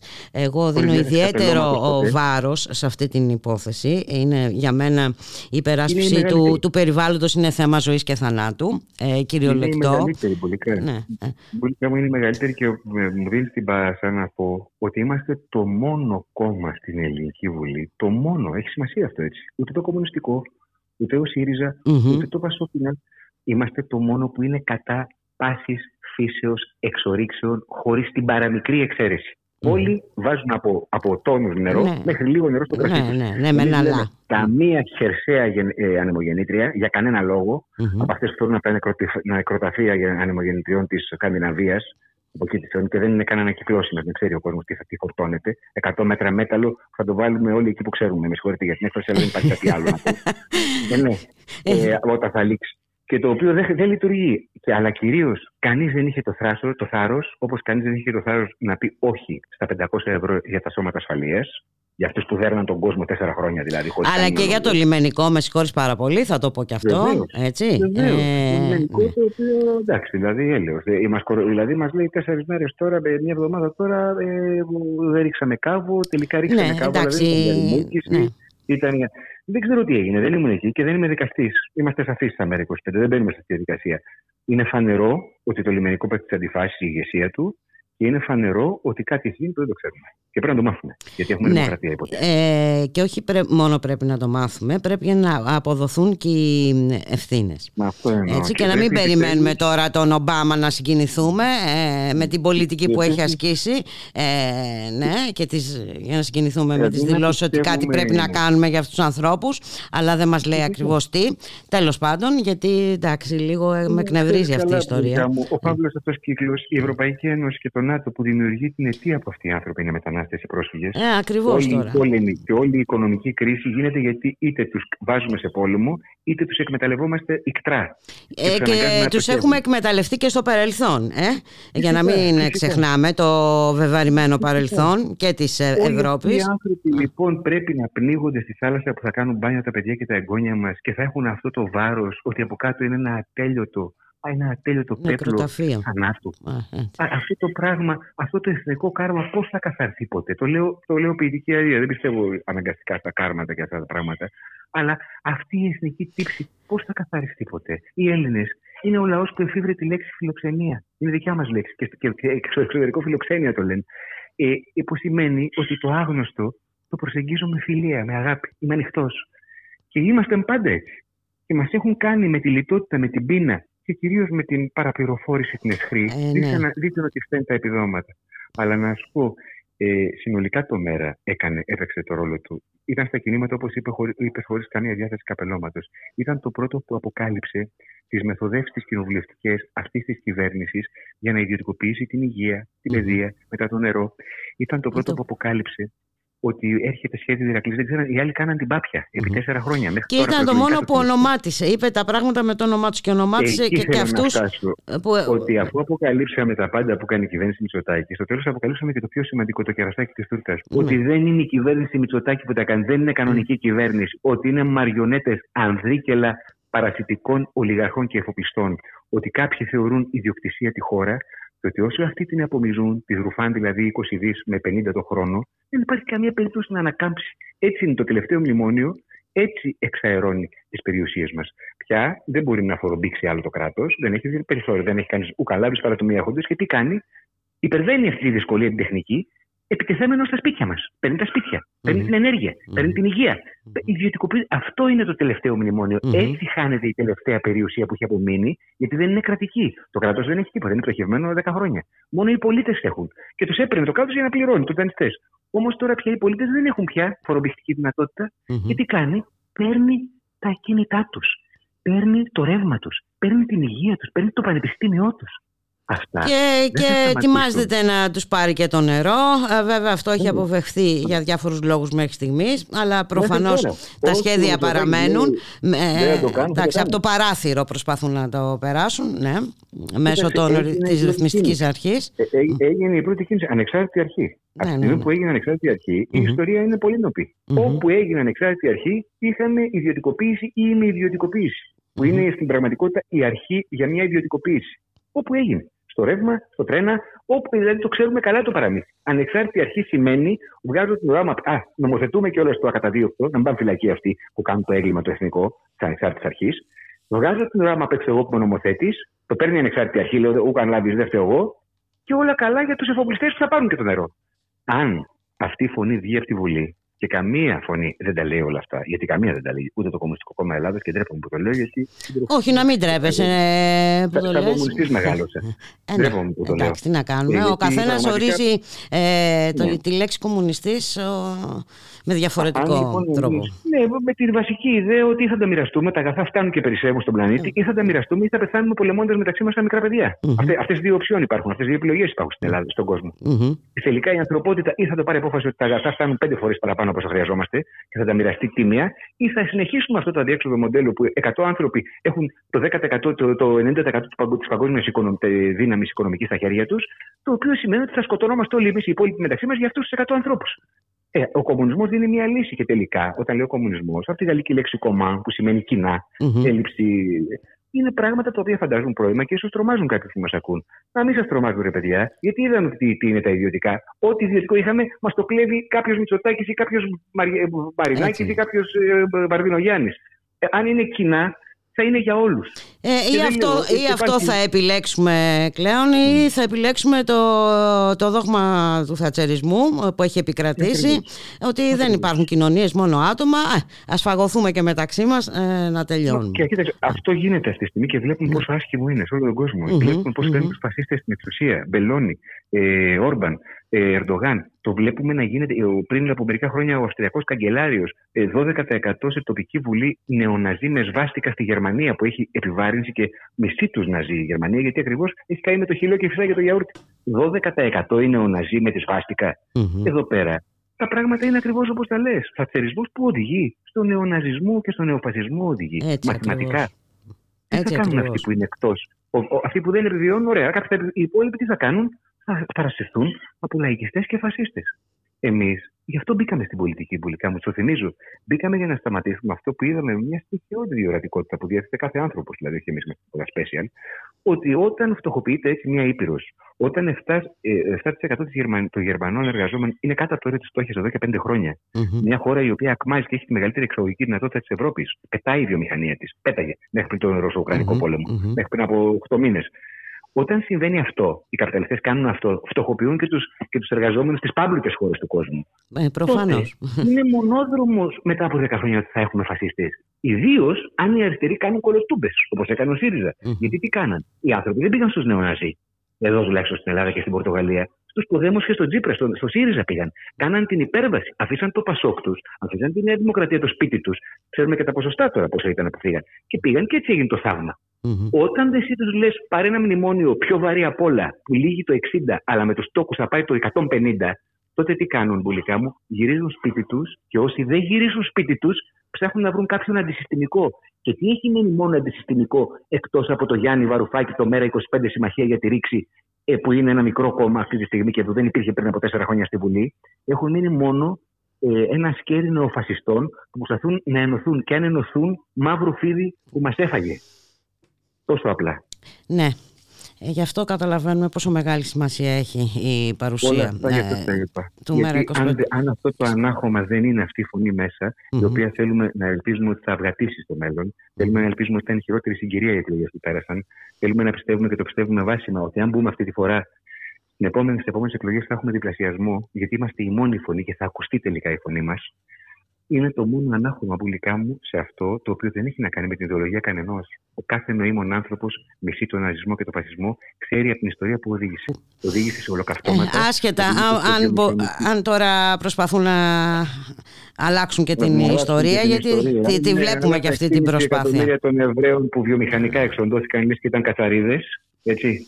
Τα 6,5 εκατομμύρια των Εβραίων που εξοντώθηκαν με αυτόν τον τρόπο, τα δεν ξέρω πόσα εκατομμύρια των Τζιγκάνων που εξοντώθηκαν με αυτόν τον τρόπο, των ομοφυλόφιλων που Ομο- εξοντώθηκαν με μπράβο. αυτόν τον τρόπο. Ναι. Όλη αυτή η ιστορία δείχνει τι ήταν αυτοί οι άνθρωποι και ποια ήταν. Δεν υπάρχει ιδεολογία στο φασισμό. Είναι μία.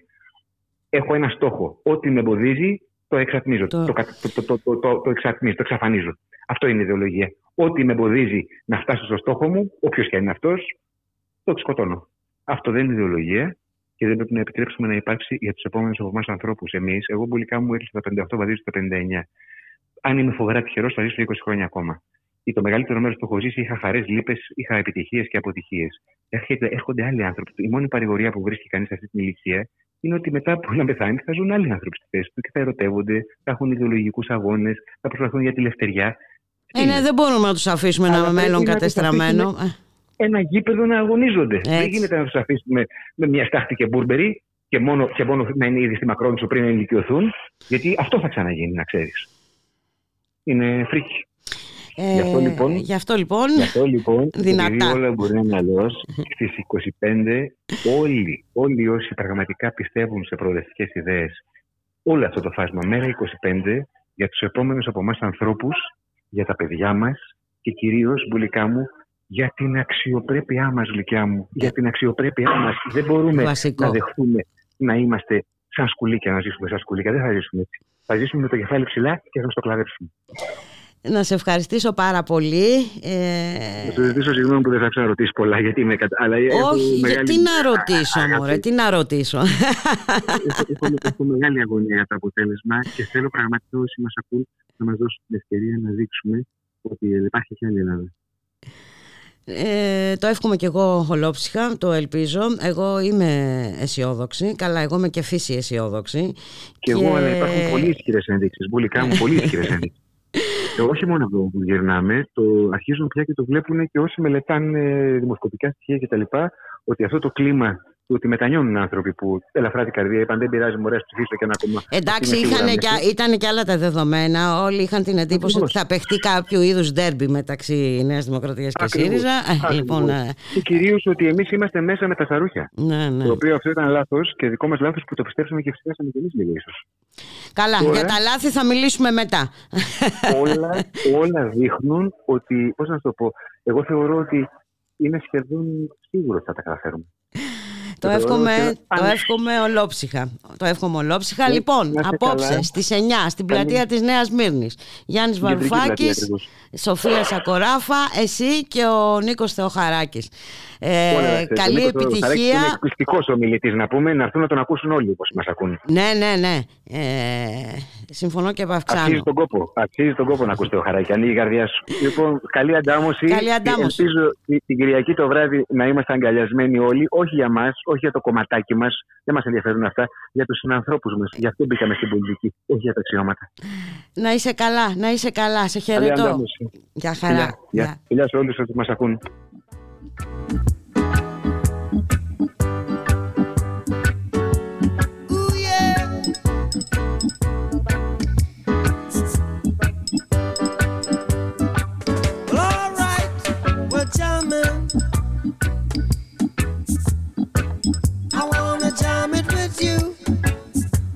We're jamming, jamming, and I hope you like jamming too.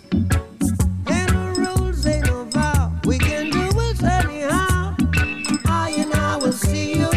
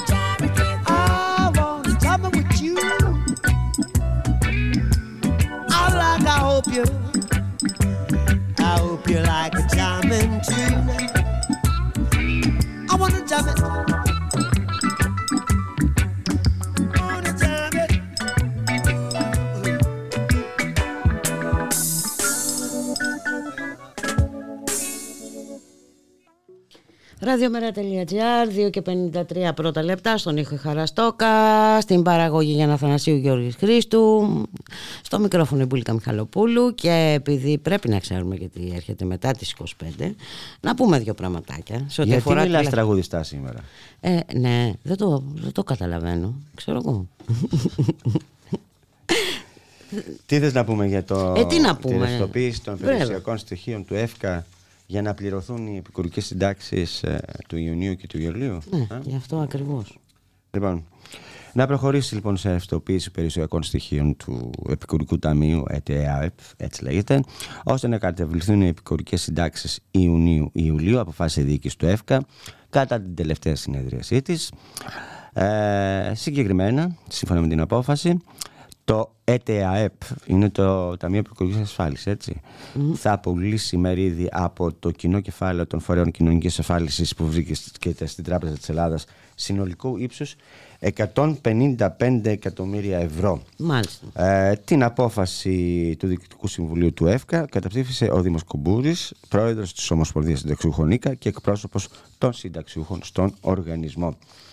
Τώρα, ε, σύμφωνα με την απόφαση πάντα, θα ρευστοποιηθούν μερίδια ύψους 70 εκατομμυρίων ευρώ τον Ιούνιο για να πληρωθούν οι επικουρικές συντάξεις και άλλα 85 εκατομμύρια ευρώ τον Ιούλιο επίσης για να πληρωθούν οι επικουρικές συντάξεις. Η απόφαση αυτή είναι τουλάχιστον ακατανόητη, ξέρω εγώ. Ε, ή δείχνει Γιατί το ψε- ακατανόητη; Θα σου πω, θα σου Ναι. πω. Γιατί δείχνει και τα ψέματα που λέει, έλεγε ο Χατζηδάκης. και το Έλα Υπουργείο τώρα, Εργασίας. μωρέ. Ναι. Ναι, γιατί καλλιέργησαν το προηγούμενο ε, διάστημα και ο Μητσοτάκης και ο Χατζηδάκης ε, ένα, μια πολύ καλή εικόνα. Αφενός με, ε, έλεγαν για μείωση της ανεργίας, αφετέρου για αύξηση της απασχόλησης και των μισθών. Έτσι δεν έλεγαν; Ναι, ναι, καλά. Ναι. Αυτό Έτσι δεν έλεγαν, έπρεπε ναι. να φέρει έσοδα; Προφανώς. Τα ταμεία. δεν έφερε.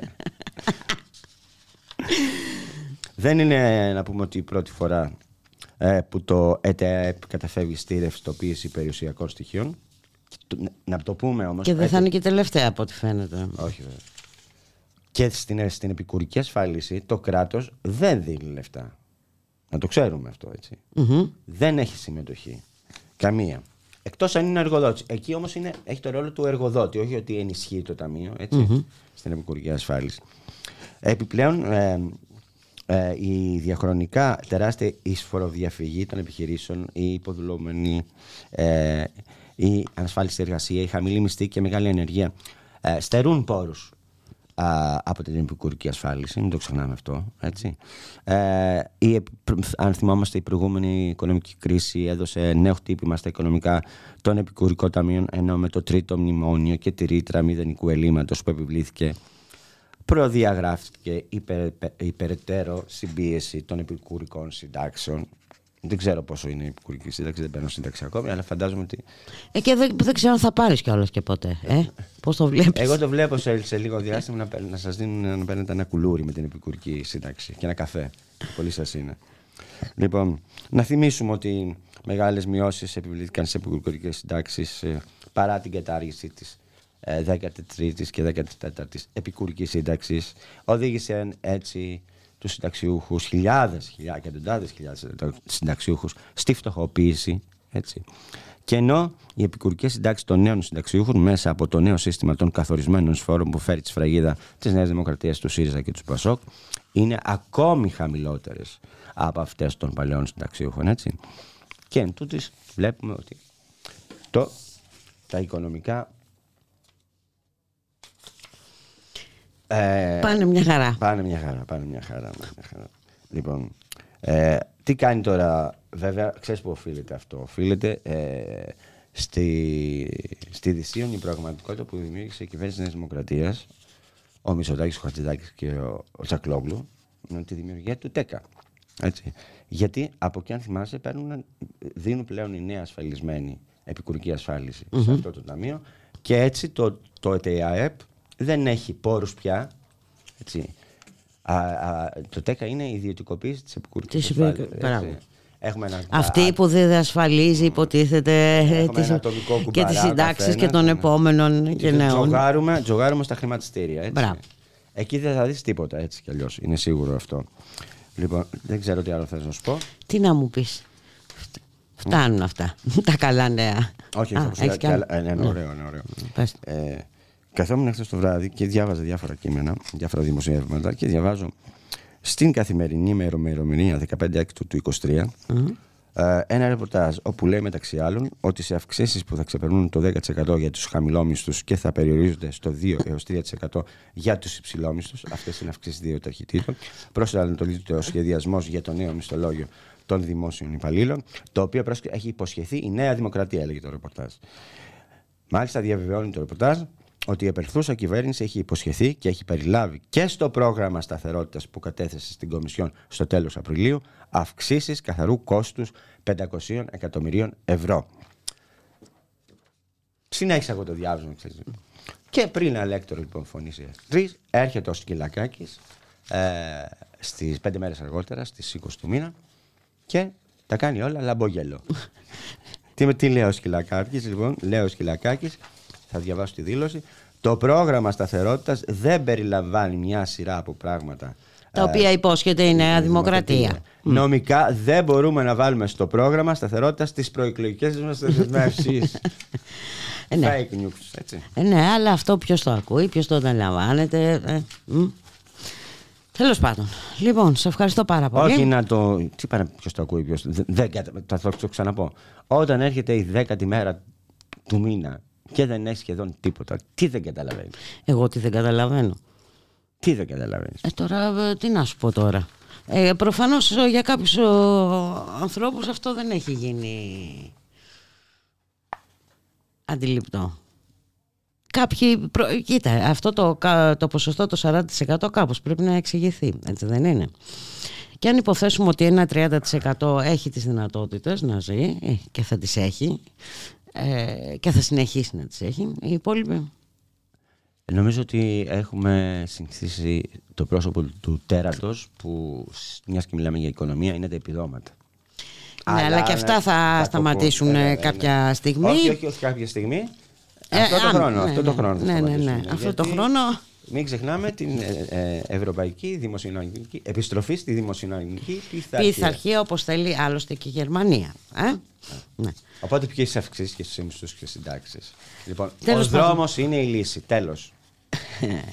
Ναι, ναι, ναι. Ε, κοίτα, να ας ξεκινήσουμε από την Κυριακή, να δώσουμε τη δύναμη στις δυνάμεις που πρέπει και αυτές που έχουν δείξει ε, ποιον επιρετούν όλο το προηγούμενο διάστημα και φυσικά είναι ο δρόμος. Εκεί κερδίζονται οι μάχες, έτσι, ξεκάθαρα πράγματα. Ε, ευχαριστώ πολύ, Γεια σου. Γιώργη. Γεια σου. Γεια. Ουρανοδρομίες Μια εκπομπή του Δημήτρη Ζερβουδάκη στο Ράδιο Μέρα Θεσσαλονίκης Ο ήχος στην περιπέτεια των νοημάτων Μαζί σας κάθε Τρίτη 9 με 11 το βράδυ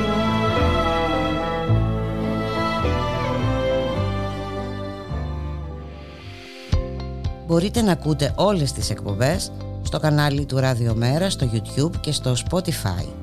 Επικοινωνείτε μαζί μας στο mail info παπάκι radiomera.gr καθώς και στο chat του σταθμού.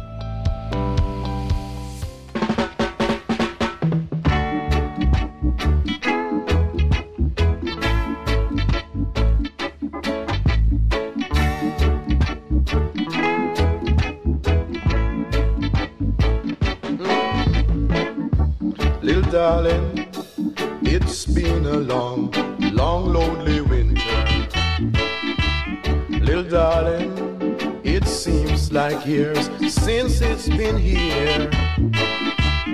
Here comes the sun. Here comes the sun, and I say, it's alright. Little darling, the smiles are returning to their places. Little darling, it seems like years since they've been there. Here comes the sun. Here comes the sun, and I say, it's alright.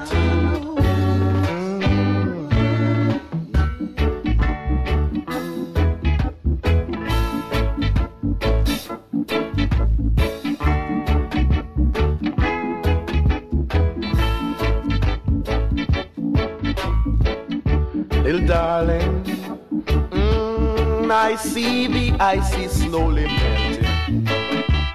Little darling, it seems like years since they've been there.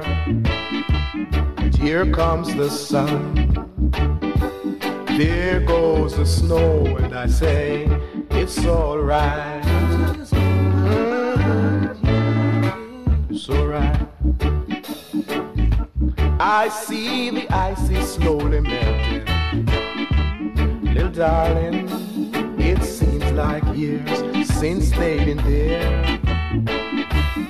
Here comes the sun. There goes the snow, and I say, it's alright. It's alright.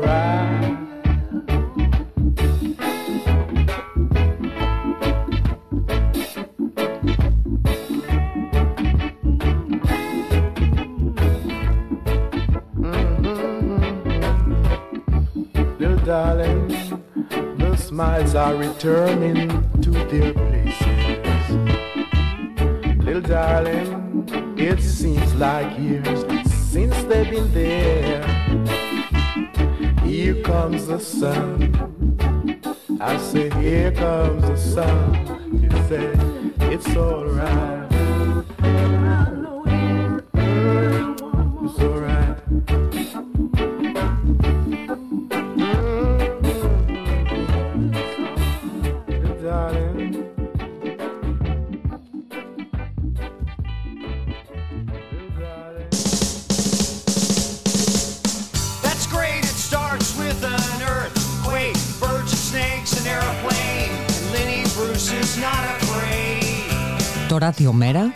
Δυτική Αττική. Λίγο πριν τις κάλπες, αφήνουμε τη ροκ να μιλήσει, μεταφέροντας διαχρονικά μηνύματα κοινωνικής αμφισβήτησης. Παρτάρουμε την Παρασκευή 23 Ιουνίου στις 10 το βράδυ στο ιστορικό μπαρ Τζακιό, στα Μέγαρα, στην πλατεία Λιτάρα.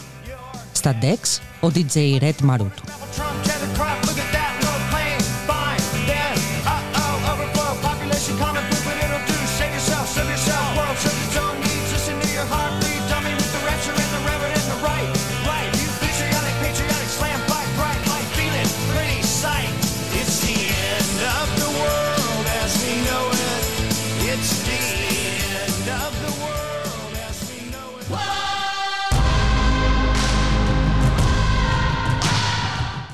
Εκπομπή στο Ράδιο Μέρα. Κινηματολόγιο. Μία εκπομπή για τις συλλογικές δράσεις και τα κοινωνικά κινήματα. Κάθε Πέμπτη στις 5 με 6 το απόγευμα.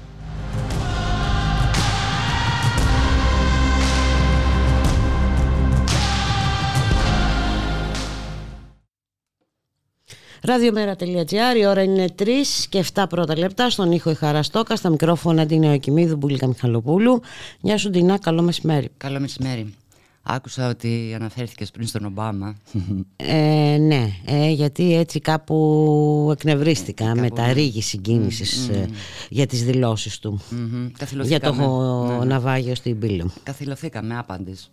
Ε, διότι είπε ως γνωστόν ότι υπάρχουν παντού απελπισμένοι άνθρωποι που δεν μπορούμε να αγνοήσουμε. Δείτε τι γίνεται αυτή την εβδομάδα.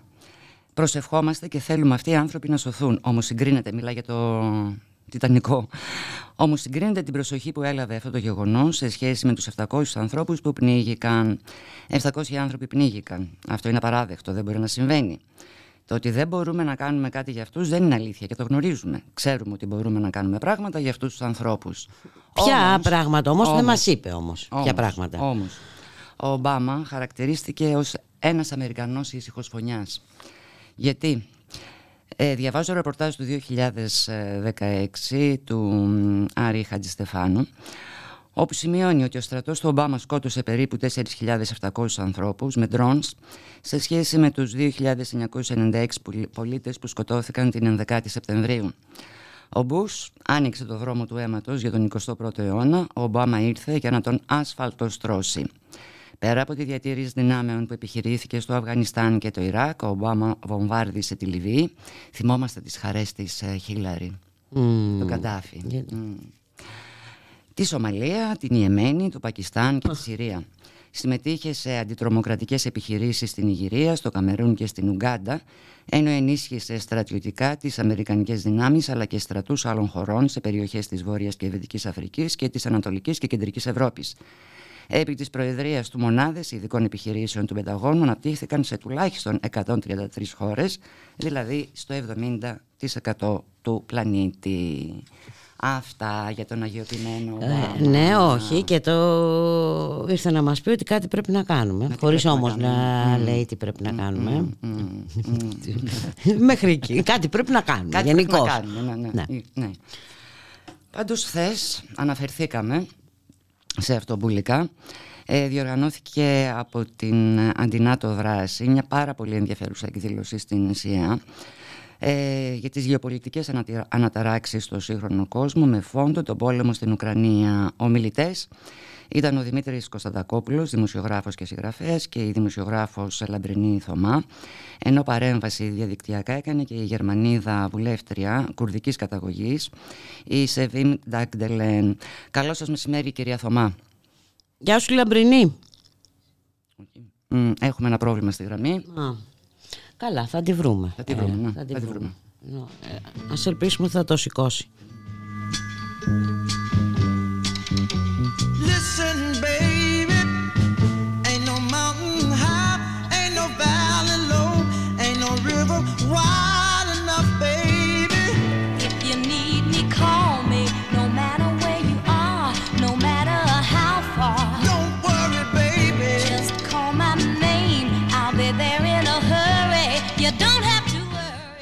Έχουμε όμως μαζί μας την συνάδελφο Λαμπρινή Θωμά Γεια σου Λαμπρινή Γεια σας. Ε, σας προλογίσαμε για την χθεσινή εκδήλωση ε, και θα θέλαμε να... Ευχαριστούμε πολύ. Ναι, ναι, ε, να μας πείτε... Πέσαμε πάνω στις εκλογές και δεν πήγε όπως ελπίζαμε να πάει, αλλά ήταν Μμ. γεμάτη αίθουσα και αυτό κάτι είναι. Περιμέναμε να είναι πιο γεμάτη από γεμάτη αίθουσα. Αυτό, αυτό πάντως είναι σημαντικό, το ότι υπήρξε ανταπόκριση, γιατί οι ημέρες είναι δύσκολες. Υπήρξε παρά τι συνθήκε ακριβώς. Και Μμ.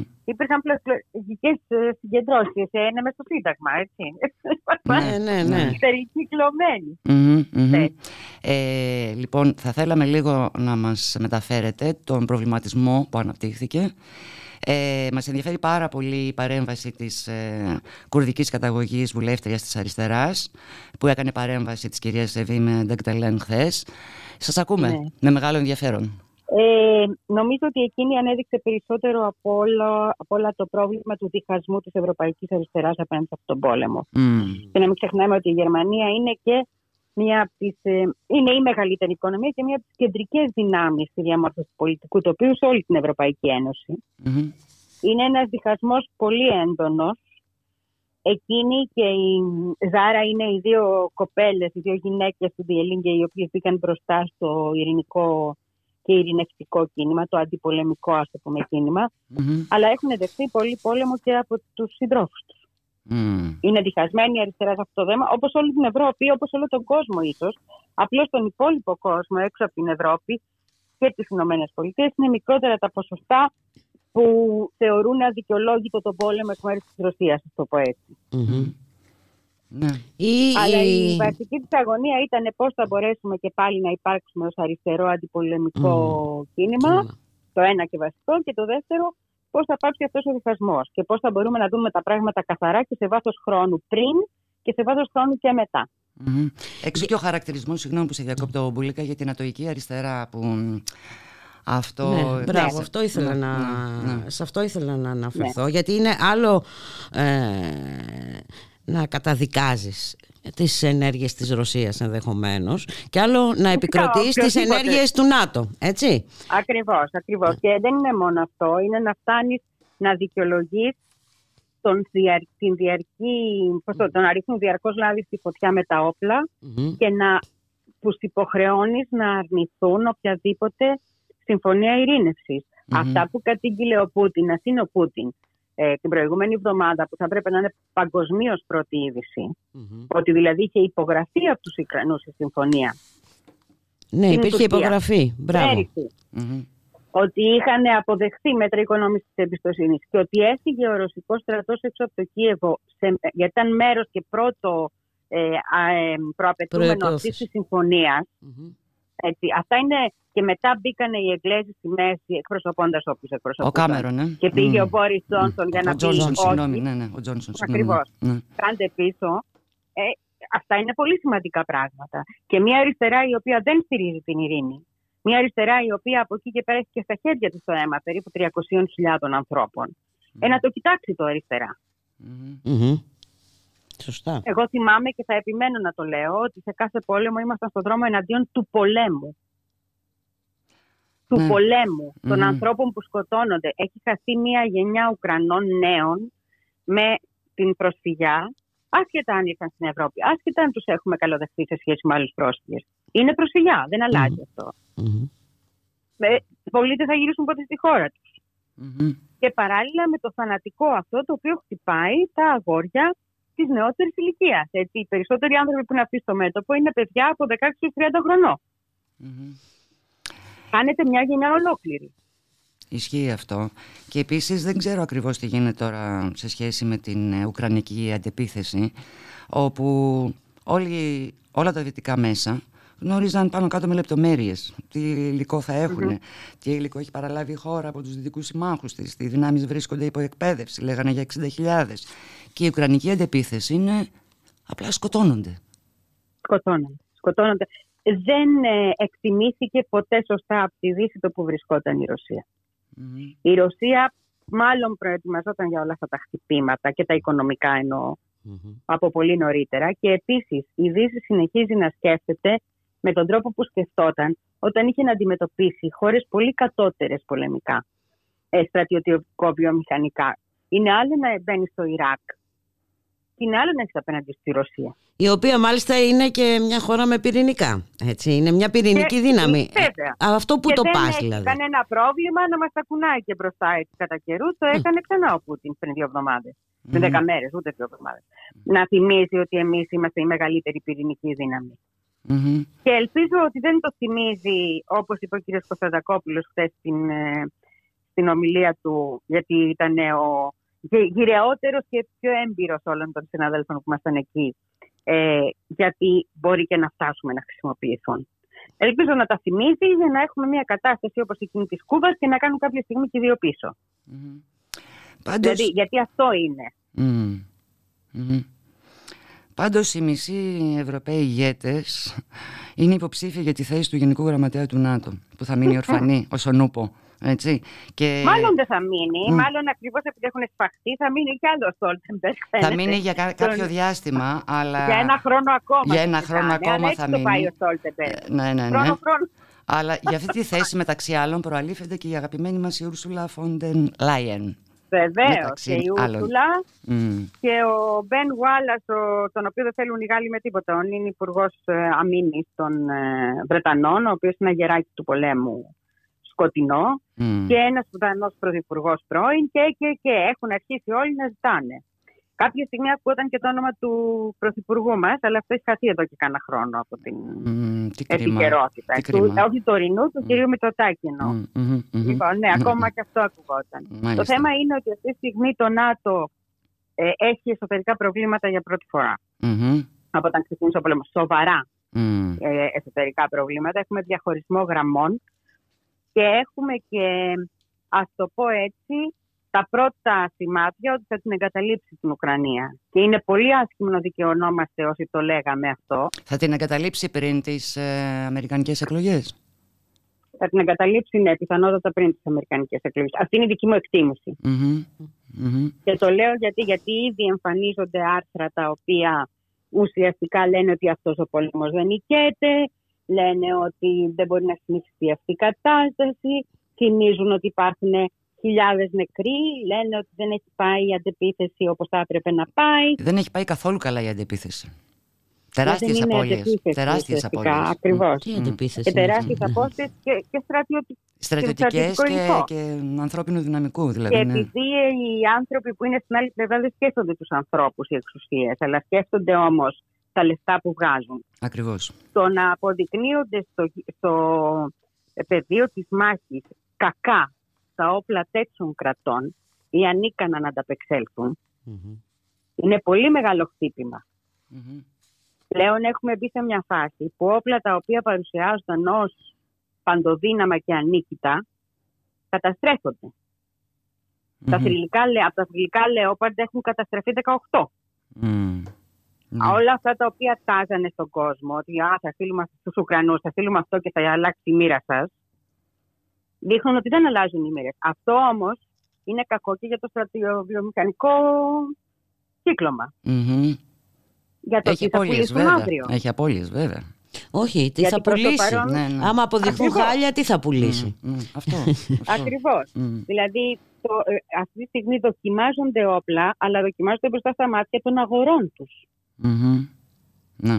Αυτό να μην το ξεχνάμε, γιατί δεν τους νοιάζουν οι ζωές. Άμα τους νοιάζουν οι ζωές, δεν θα είμαστε εδώ που είμαστε. Ε, προφανώς. Όμως τα λεφτά τους νοιάζουν πάρα πολύ. Και όταν έχουν υπερδιπλασιάσει τα κέρδη τους με τον πόλεμο στην Ουκρανία πάρα πολλές εταιρείες από αυτές, δεν μπορούν να τα δουν ξαφνικά να πέφτουν. Υπήρξε μια δήλωση Ζελένσκι, η οποία πραγματικά έδειχνε ότι έχουν αρχίσει να ανησυχούν και τη θεωρώ πολύ σημαντική, ο οποίος βγήκε και είπε: Θα ήθελα να πω ότι δεν έχει καταστραφεί κανένα Patriot, Μμμ. Ειδικά μιλήσω για το συγκεκριμένο όπλο. Όλες τι συστοιχίες Patriot που έχουμε είναι εδώ και είναι κέραιες. Μμμ. Αυτό όταν βγήκε ότι μια συστοιχία Patriot, η οποία κάνει ένα δισεκατομμύριο για να έχουμε μια εικόνα, Μμμ. καταστράφηκε. Μμμ. Λοιπόν, το να φτάνει ο πρόεδρος της Ουκρανίας να βγαίνει να μιλήσει για ένα συγκεκριμένο όπλο και ότι αυτό το όπλο είναι ανίκητο, μόλις κάει μια άλλη φήμη ότι έχει καταστραφεί μια συστοιχία, δεν είναι γιατί τον έπιασε ο πόνος να απαντήσει στη Ρωσία για την καταστροφή της συστοιχία. Είναι γιατί από πίσω φέρονται τεράστια συμφέροντα οικονομικά με ένα πανάκριβο όπλο που το θέλουν πάρα πολλές χώρες. Το θέλαν ως χθες. Μάλιστα.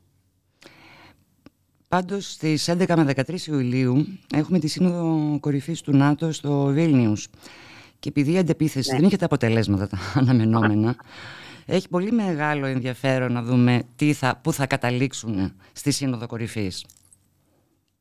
Το σίγουρο είναι ότι λογικά 99,9% η Ουκρανία δεν θα πει. Η Ούρσουλα σήμερα μας είπε ότι η Ουκρανία θα μπει στην Ευρωπαϊκή Ένωση σε 30 χρόνια, αν τα καταφέρει. Μμ. Και ότι ελπίζουμε σε 20 με 30 χρόνια Δυτικά Βαλκάνια και η Ουκρανία έχουν καταφέρει να μπουν στην Ευρωπαϊκή Ένωση. Το ξεπούλημα έχει ξεκινήσει. Μμμ. Κανονικότατα. Μμμ. Γιατί το όνειρο που πουλούσαν σε αυτούς τους ανθρώπους τόσα χρόνια αυτό ήταν. Ευρωπαϊκή Ένωση, ΝΑΤΟ. Μμμ. Όταν είχα πάει στην Ουκρανία και θα το πω, ο ταξιτή με ρώταγε, Μα καλά, δεν είστε καλά στην Ευρωπαϊκή Ένωση. Του λέω, Η Ελλάδα ειδικά δεν νομίζω. Γιατί πληρώνουμε πολύ βαρύ τίμημα. δεν είχε ιδέα ο άνθρωπος. Μας κόστησε Πουλούσαν λίγο την παραπάνω, Ευρωπα- ναι. Ε, ναι. Ε, και του πουλούσαν την Ευρωπαϊκή Ένωση ως το πιο καταπληκτικό πράγμα που μπορεί να του συμβεί, που θα έχετε Μμμ, λεφτά από μόνο τους με στη χώρα. Μμ, Το κέρας αμάλθειας, ναι, ναι, ναι. Κατάλαβα. Ακριβώς. Μμ, μμ. Και εκεί ακριβώς είναι το ζήτημα. Ότι και οι ίδιοι τώρα απογοητεύονται και οι ίδιοι ζουν τώρα τη μία σφαλιάρα μετά την άλλη και ματωμένος ο λαός. Ματωμένος πολύ Με τα καταχρεωμένοι. παιδιά του να γυρίζουν Μμ. ακριβώς. Μμ. Να πούμε και αυτό ότι αυτά όλα τα όπλα δεν δίνονται τζάμπα. Όχι βέβαια. Έτσι. Κάποια στιγμή η Ουκρανία θα πρέπει να τα πληρώσει με ειδικούς όρους, με... αλλά θα πρέπει να τα πληρώσει. Δεν είναι δωρεάν όλα αυτά που δίνονται. Όχι βέβαια. Η χώρα είναι κατεστραμμένη πολλαπλώς. Εντελώς δηλαδή. κατεστημένοι υποδομές της, θεωρώ ότι συζητάμε. Δραματική Αυτό. κατάσταση. Δραματική. Δεν ξέρω, κάποτε Και δεν σε- θα είχα, είχα καταλάβω διαβάσει ένα άρθρο σας, ένα ρεπορτάζ σας α, που είχατε κάνει στο The Press Project και είχατε χαρακτηρίσει την περίπτωση της Ουκρανίας ότι προσυδειάζει στη Συρία, ας πούμε, θα είναι η νέα Συρία της ε, ναι, Ευρωπαϊκής ναι. Ένωσης, Ε, στην Ευρώπη, ας πούμε. Γιατί ναι. είναι, και επίσης θα είναι κατά κάποιο τρόπο, εάν αυτό τελειώσει με μία, ας το πούμε, ισοπαλία, η καλύτερη περίπτωση για τις Στην καλύτερη των Ηνωμένες Πολιτείες. περιπτώσεων. ναι. Ακριβώς. Θα είναι η τρίτη σφαλιάρα στον Biden. Γιατί έχουμε το αφγανισταν έχουμε τη Συρία, η οποία έγινε ξανά αποδεκτή στον Αραβικό Σύνδεσμο. Παρότι η Ευρώπη της κάνει κόμψες, αυτό είναι άλλη μια επίδειξη αυτοκρατορικής δύναμης. Αρνούνται να δουν τον Αραβικό Σύνδεσμο, γιατί ο Αραβικός Σύνδεσμος ξαναδέχτηκε τη Συρία. Η Ευρωπαϊκή Ένωση αρνήθηκε να συναντηθεί μαζί τους σε προκαθορισμένη συνάντηση. Την ακυρώσαμε. Γιατί εμείς θα σας λέμε ποιοι είστε Άραβες. Ναι, τι ολίγη Και αν στην μπορείτε- πολιτική ε, και που, Ε. η οποία στρέφεται εναντίον των συμφερόντων δηλαδή των λαών της ας πούμε. Ακριβώς. Οπότε τώρα θα έχουμε ένα τρίτο πλήγμα. Και αυτό δεν είναι καλό για τις ΗΠΑ, για τα γεράκια εννοώ. Είναι ανησυχητικό.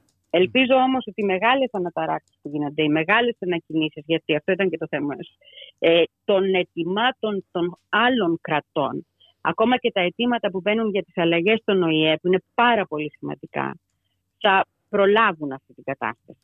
Ο κόσμος αλλάζει, αλλάζει ταχύτατα και όσο και αν εδώ είμαστε εμπλεγμένοι σε αυτή την ιστορία, είναι πάρα πολλά τα θετικά σημάδια που έρχονται από αυτή την αλλαγή. Μακάρι. Πάντως ο Έλληνας Πρωθυπουργός ε, φρόντισε να αφαιρέσει τις πέντε ελληνικές ε, ναυτιλιακές εταιρείες από τη λίστα ντροπής, όπως ονομάστηκε, για να ξεμπλοκαριστεί το ενδέκατο πακέτο των κυρώσεων κατά της Ρωσίας. Θα ήθελα ένα σχόλιο από αυτό. Τώρα,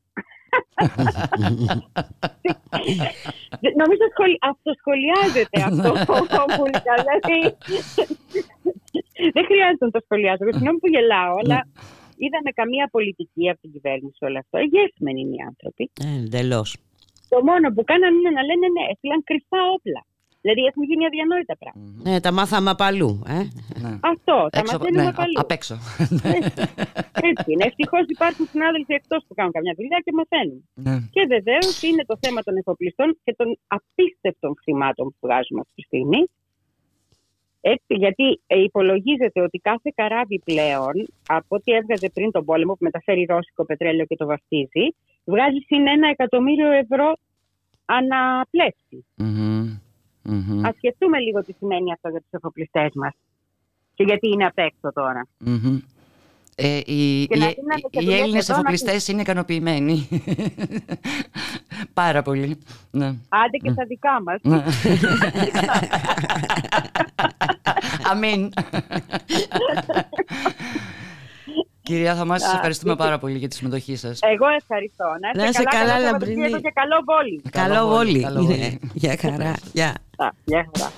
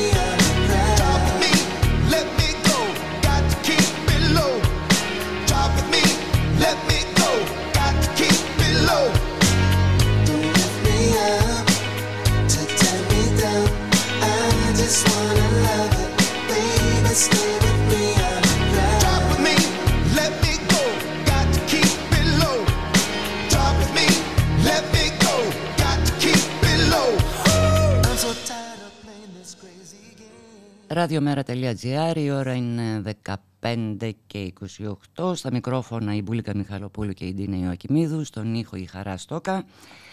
Και στη τηλεφωνική μας γραμμή έχουμε την Αργυρό Μουστάκα Βρετού, υποψήφια του ΜΕΡΑ 25 Συμμαχία για τη ρήξη στο δυτικό τομέα Αθηνών, ε, η οποία βρίσκεται στη Νέα Σμυρνή. Κυρία Μουστάκα, μας Είμαι ακούτε; καθοδόν για Νέα Σμύρνη. Είστε Ναι, μ' καθοδόν. ακούτε; Σας ακούμε πολύ καθαρά. Από τώρα. Καλησπέρα. Πήγε να σκουπίσει, Ε, πάμε πήγε να φτιάξω σκουπίσει. κατάσταση. Ναι. να στρώσω βάγια και δάφνες και να φέρω γαϊδουράκια. Ε, ο Εντάξει, Σανά, εμείς δεν θα α, έχουμε ο βάγια, θα Σανά να υποδεχτούμε ακουστεί. το... Σε διάκοψα. Ναι. Εμείς θα υποδεχτούμε το Γιάννη με βάγια κοντίως. Ωραία, και κάτι να πιούμε να έχετε. Ε, θα φροντίσει ο Γιάννης να πολλαπλασιάσει ψάρια και κρασί. Μπράβο. Να κάνει το θαύμα, ρε Αυτό παιδί που μου, δεν σκανά. κατάφερε ο Μμ. προφήτης Μητσοτάκης στην Πάτρα, τη σοσιαλιστική, ε, που τον υποδέχτηκαν με πανό επιταφείου. ε, και όλα αυτά, με μόλις είχε βγει το πόρισμα από τα τέμπη που είχε βεβαιωθεί ότι το τρένο πήγαινε τυφλά. Στην Πάτρα στρώνανε δάφνες και βάγια να τον υποδεχτούν. Εντάξει, είμαστε, ζούμε παράξενες εποχές. Σουρεαλιστικές ζούμε. Σουρεαλιστικές είναι δηλαδή μια Ελλάδα δελφινάριο και ό,τι και αν συμβαίνει από το πιο σουρεαλιστικό μέχρι το πιο τραγικό συζητιέται maximum τρεις μέρες. Μμμ. Ε, αυτό είναι δηλαδή τη δύναμη που σου δίνουν τα social media να συμμετέχεις σε κάτι ανοιχτό, σε ένα δημόσιο διάλογο, να, να βγάζεις θέματα εσύ στην επικαιρότητα, να αναδεικνύεις προβλήματα και καταστάσεις. Ε, το έχουμε κάψει μόνοι μας, γιατί οτιδήποτε τύχει κρατάει τρεις μέρες. Δηλαδή, πνιγήκαν 700 άνθρωποι. Δεν θα μάθουμε ποτέ ακριβώς πόσοι και ποιοι. Και δεν συζητήθηκε όσο συζητιέται και τρεντάρει τόσες μέρες η λέξη υποβρύχιο στο Twitter για τους 5 δισεκατομμυρίους που, Μμμ. δισεκατομμυριούχους που πήγανε με το υποβρύχιο στο Τιτανικό να δούνε που πνίγηκαν οι άλλοι δισεκατομμυριούχοι 100 Που ήταν, και χρόνια δική τους, πριν. που ήταν και δική τους επιλογή, έτσι. Δεν εξαναγκάστηκαν. Ναι, και ήταν και δική τους επιλογή και δώσαν και 250.000 δολάρια ο καθένας. Και βλέπεις ότι συζητιέται αυτό κάθε μέρα, κάθε μέρα, κάθε μέρα, ενώ το ναυάγιο στην Πύλο είναι ήδη παρελθόν. Μμμ. Και μάλιστα ο κόσμος από εκεί δεν γνωρίζει ότι έγινε ναυάγιο. Αυτό είναι το πιο συγκλονιστικό. Αν και μάλλον το πιο συγκλονιστικό είναι αυτοί που το γνωρίζουν που λένε εντάξει δεν έγινε και τίποτα, γιατί δεν τους εξιζώνουν με ανθρώπους. Αυτό είναι, Αυτό είναι ένα- αποτρόπαιο. Αυτό είναι αποτρόπαιο, Είναι ναι. αποτρόπαιο και εφιαλτικό ε, συνάμα. Ναι, ναι. Με τα social media τι γίνεται, λένε βουβές εκλογές, βουβές εκλογές, τα social media ένα απίστευτο μαλλιοτράβηγμα και πολλά, πολλά φράγκα ρε παιδί μου, πολλά φράγκα πέφτουν. Δηλαδή Εντάξει, για, για τη ναι, Νέα Δημοκρατία θα- λένε κάπου 400.000, έτσι, τέτοιο Η ποσό. Νέα Δημοκρατία Μμ. σε κυνηγάει ακόμα και στο Pinterest. Μπαίνεις να κοιτάξεις πώ Μπράβο, μπράβο. Όπου και να μπεις, Πετάγεται, πετάγεται ένας Μητσοτάκης μπροστά Ναι, σου ναι, και, ναι, ναι. ναι, και φρικάρεις. Το χειρότερο είναι ότι έχει κάνει πλέον κατάληψη στο timeline του TikTok. Α, Ε, ναι. από υπερδυνάμεις, εγώ δεν έχω καταφέρει να χαμογελάσω με βίντεο του Μητσοτάκη και κάποια στιγμή θα το βάλω αυτό στο βιογραφικό μου. Μμ. Ε, αλλά αυτό που δηλαδή συνδέεται με αυτό που λέγαμε πριν, ότι μια κοινωνία μπορεί και παραμυθιάζεται από ένα χαζοχαρούμενο TikTok ε, 60 δευτερολέπτων και να ξεχνάει ότι ε, σου παίρνουν τα σπίτια, δεν υπάρχουν γιατροί, δεν υπάρχουν εκπαιδευτικοί, δεν έχουν σπίτια να μείνουν. Άμα, άμα, άμα βγεις στον πηγεμό για να νοικιάσεις σπίτι, θέλεις ένα νεφρό. Μμ. Ε, δεν μπορείς να αρρωστήσεις, δεν μπορείς να σπουδάσεις, δεν μπορείς να ζήσει αξιοπρεπώς. Παρ' όλα αυτά, πουλάνε σταθερότητα, ανάπτυξη, βιντεάκια TikTok, ωραία banners, Ελλάδα 2.0. Μμ. Ο κόσμος το. Ελλάδα 2-0 μάθει, και ε, αγροτική καρότσα στο νοσοκομείο. Ναι, ναι. Αυτό ακριβώς, Μμ, αυτό μμ. ακριβώς. Ε, επειδή, Ε, επειδή το συζήταγα προηγουμένως και το ανέφερες τώρα εσύ, εγώ δεν άντεξα να δω το βίντεο με τον άστεγο. Ε, μου φάνηκε. Ούτε εγώ το άντεξα. Ναι, ναι, ναι. Ούτε εγώ το άντεξα. Μου Στο φάνηκε ένα λεπτό χιδαίο. το έκλεισα. Χιδαίο, χιδαίο μου φάνηκε. Πάμε, ο τελείως. ορισμός του χιδαίου ήταν αυτό. Μμ, Ο ορισμός του μμ, χιδαίου. μμ, μμ. Ε, αλλά είναι αυτό ρε παιδί μου, ότι ο κόσμος τώρα έχει πάρει τα pass. Ε, πόσα εκατομμύρια μοιραστήκανε στα pass, δεν ξέρω, Μμμ. συνολικά. Και παραμυθιάζεται ότι, οκ, εντάξει. Ότι θα ε, συνεχίσει να τα δεν παίρνει, είναι αν χειρότερα, δεν θα- όμως. Θα συνεχίσει να τα παίρνει. Ναι. Ε, γιατί δεν ξέρει τι γίνεται, δεν ξέρει τι έρχεται. Ε, δεν από μπορεί πού να το μάθει; αντιληφθεί. Ε, πρέπει να ψάξει Αυτό για να το ακριβώς. μάθει, να ακούει συγκεκριμένα ε, πράγματα για να το μάθει. Ε, Ίσως αν θα τυχόν πρέπει και βλέπει εμείς να τηλεόραση δεν αλλάξουμε. πρόκειται να το μάθει ποτέ. Ναι. Ακριβώς. Και τα social είναι αυτό που σας λέω, ότι ακόμα και να, να του βγει μπροστά, μετά από λίγο θα πέσει κάτι άλλο, το έχει ξεχάσει ήδη. Γιατί έχουμε όλοι αποκτήσει μια διάσπαση προσοχής με τα social media. Ε, Κανείς δεν αντέχει να πάρει κάτι βαθιά μέσα του, να προβληματιστεί, να το φιλοσοφήσει, να σκεφτεί, να κάνει μια αυτοκριτική. το σχολιάζεις από την τραγική συνειδητοποίηση πας στο meme και στο αστείο βίντεο μέσα σε Μμμ. δύο post και η επόμενη Μμμ. αντίδραση είναι έχει ήδη ξεχαστεί. Μμμ. Ναι, σωστό. Τραγικό, πραγματικά τραγικό. Δηλαδή, ξανασυζητήθηκε το ναυάγιο επειδή η Βανδί πήγε και έδωσε συγχαρητήρια στον Αποστολόπουλο και τον ρώτησε πώς μπορεί να βοηθήσει. Ήταν η μόνη επαναφορά του θέματος του Μάλιστα. ναυαγίου. Μμμ. Ναι. ναι. Γεραπετρίτη, μυστικοπάθεια, έρευνες που δεν Το- κάνουν να βγουν στο φως Ντογιάκος, της ναι, δημοσιότητας, ναι, ε, ναι, Ντογιάκος κτλ. Αυτή είναι η Ελλάδα. Ναι, ναι. Αυτή είναι σε έξι μήνες δεν ξέρω τι θα γίνεται, γιατί δεν θα είναι για πάντα έτσι, ούτε καλοκαίρι, ε, ούτε Παρασκευή δύο μέρες πριν τις εκλογές. Μετά από την Κυριακή Και έρχονται όχι τα αποτελέσματα και οι εξοραϊσμοί. συνέπειε. και Θα πάψουν οι εξοραϊσμοί. Ε, Αυτό ακριβώς. Ο Χρήστος Ταϊκούρας ε, δήλωσε για τα φαντ, δικαιολόγησε την πώληση τους ε, κόψοχρονιά των δανείων στα φαντ στη Ροδόπη, διότι είπε το καταπληκτικό επιχείρημα, εγώ που πληρώνω κανονικά το δικό μου στην τράπεζα, θα σταματήσω να το πληρώνω εάν... ε, Εάν δεν, δεν εκτελέσουν το, επιτελέσουν το έργο Δεν τους στο επιτελέσουν αγαστό τα φανς. ακριβώς, Ναι. ναι, ναι. Για να Εντάξει, γίνουν- έχουμε πάει σε μια μέτα εποχή που Ναι, πλέον ναι, ναι. δεν είναι μόνο fake news. Σου λένε τα news ακριβώς όπως είναι, μέσα στη μούρη σου και δεν, δεν κάνεις τίποτα. 41% το, τους ψηφίσανε για αυτή την πολιτική. Πήγε πρώτα η Ντόρα στη Ροδόπη και τους πανικόβαλε τι θα γίνει άμα δεν με ψηφίσετε και μετά στέλνουν και το, στο- το, Σταϊκούρα Και τον που Αβραμόπουλο. ομολογεί χωρίς. Μμ. Και ναι, ότι τι θα πάθετε, θα σας πάρουμε τα σπίτια. Γιατί ναι, αυτός ο κινησμός είναι η αλήθεια τους. Μμ. Δεν μας συμφέρει να σας το πουλήσουμε σε αυτή την κόψοχρονιά. Μμμ. Γιατί Α, εγώ είμαι αυτή- καλοπληρωτής. αυτό είναι. Ναι, ναι, ναι. Α, γιατί εγώ είμαι καλοπληρωτής. Οπότε κάθε δούλευε, πλήρωνε και σώπα. Και Οπότε ψήφιζε μόνο. ας τα πάρουν κόψοχρονιά τα φαντς. Έτσι. Αυτό ακριβώς. Μμ. Και ένα τελειο- τελευταίο σχόλιο ήθελα, ε, γιατί εμένα μου έκανε αλληγινή εντύπωση και σε πολλούς ακόμα πιστεύω, η δήλωση της ε, Προέδρου της Δημοκρατίας στις συζητήσεις που είχε με τους ε, νεολαίους ότι ε, προστατεύω τα σύνορα της πατρίδας μου. Αυτό για το φράχτη στον Εύρο.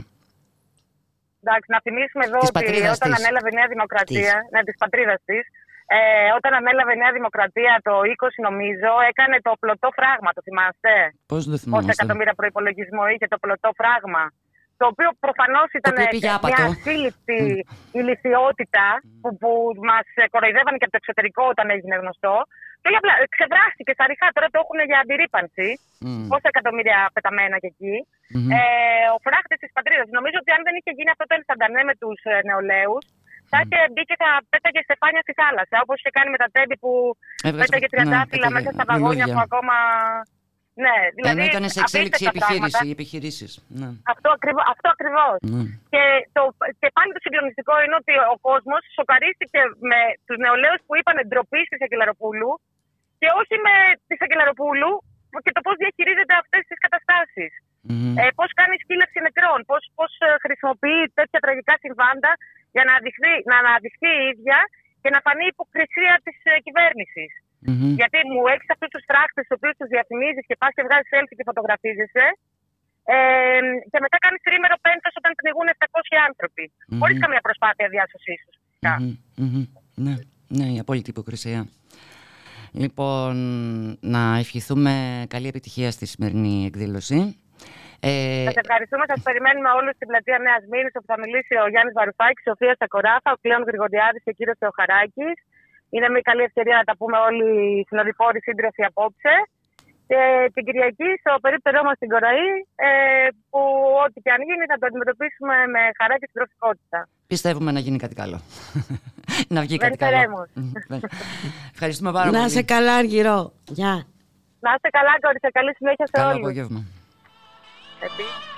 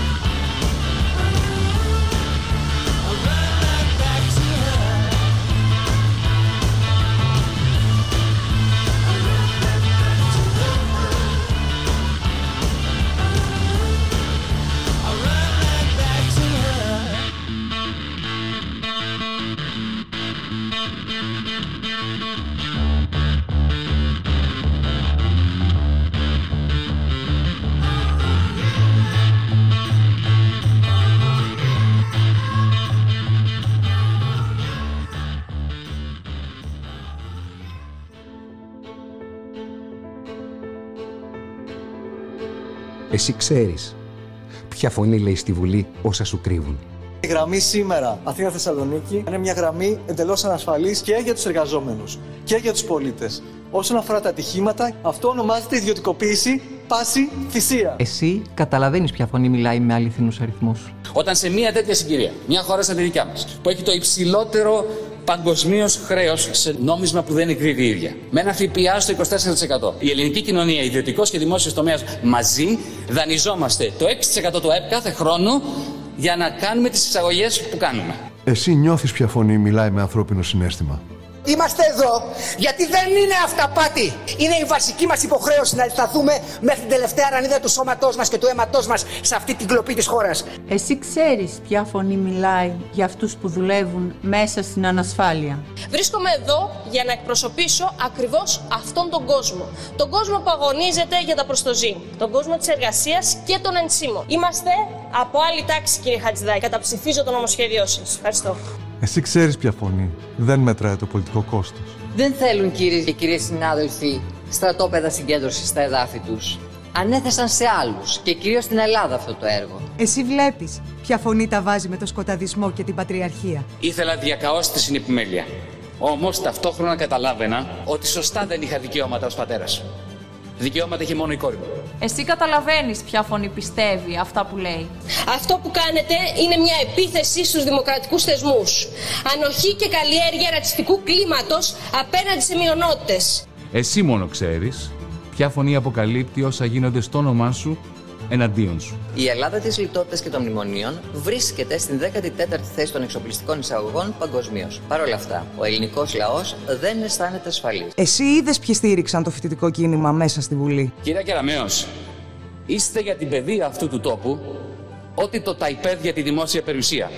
Τα φόπλακα. Εσύ γνωρίζεις ποια φωνή ξεσκεπάζει τα καρτέλ στη Βουλή. Ποιοι είναι αυτοί οι εφοπλιστές, ακούστε τους. Είναι ο κύριος Μαρινάκης, είναι ο κύριος Αλαφούζος, είναι ο κύριος Βαρδινογιάννη. Εσύ άκουσες ποιοι μίλησαν για την ειρήνη. Την ώρα που οι άνθρωποι σκοτώνονται στην Ουκρανία και οι φτωχότεροι πολίτες της Ευρώπης δεινοπαθούν, οι έμποροι των όπλων, τα καρτέλ ενέργειας, σούπερ μάρκετ, οι τραπεζίτες και βέβαια το στρατιωτικό βιομηχανικό σύμπλεγμα Αμερικής και Ρωσίας κάνουν χρυσές δουλειές. Να, γιατί το αντιπολεμικό κίνημα και το κίνημα στήριξης εργαζόμενων και μικρομεσαίων είναι ένα και το αυτό. Εσύ θα κρίνεις ποιος υπερασπίστηκε το περιβάλλον και τα κινήματα μέσα και έξω από τη Βουλή. Το πρώτο πράγμα που κάνατε ως νέος υπουργός περιβάλλοντος είναι να φέρετε αυτή την απεικιοκρατική σύμβαση για την εξόριξη χρυσού στις κουριές που παρόμοιά της δεν υπάρχει πουθενά αλλού στον κόσμο. Εσύ ξέρεις ποια φωνή ένωσε τη Βουλή με το δρόμο.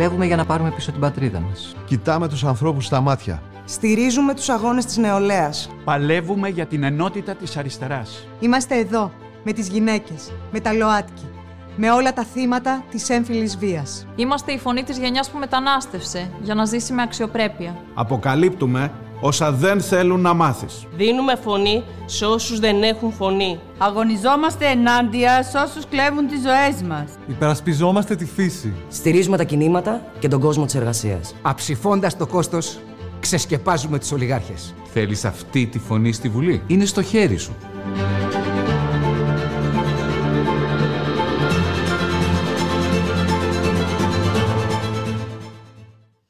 Ραδιομέρα.gr, 3 και 45 πρώτα λεπτά, στον ήχο Χαραστόκα, στα μικρόφωνα Ντίνα Οκυμίδου Μπουλίκα Μιχαλοπούλου.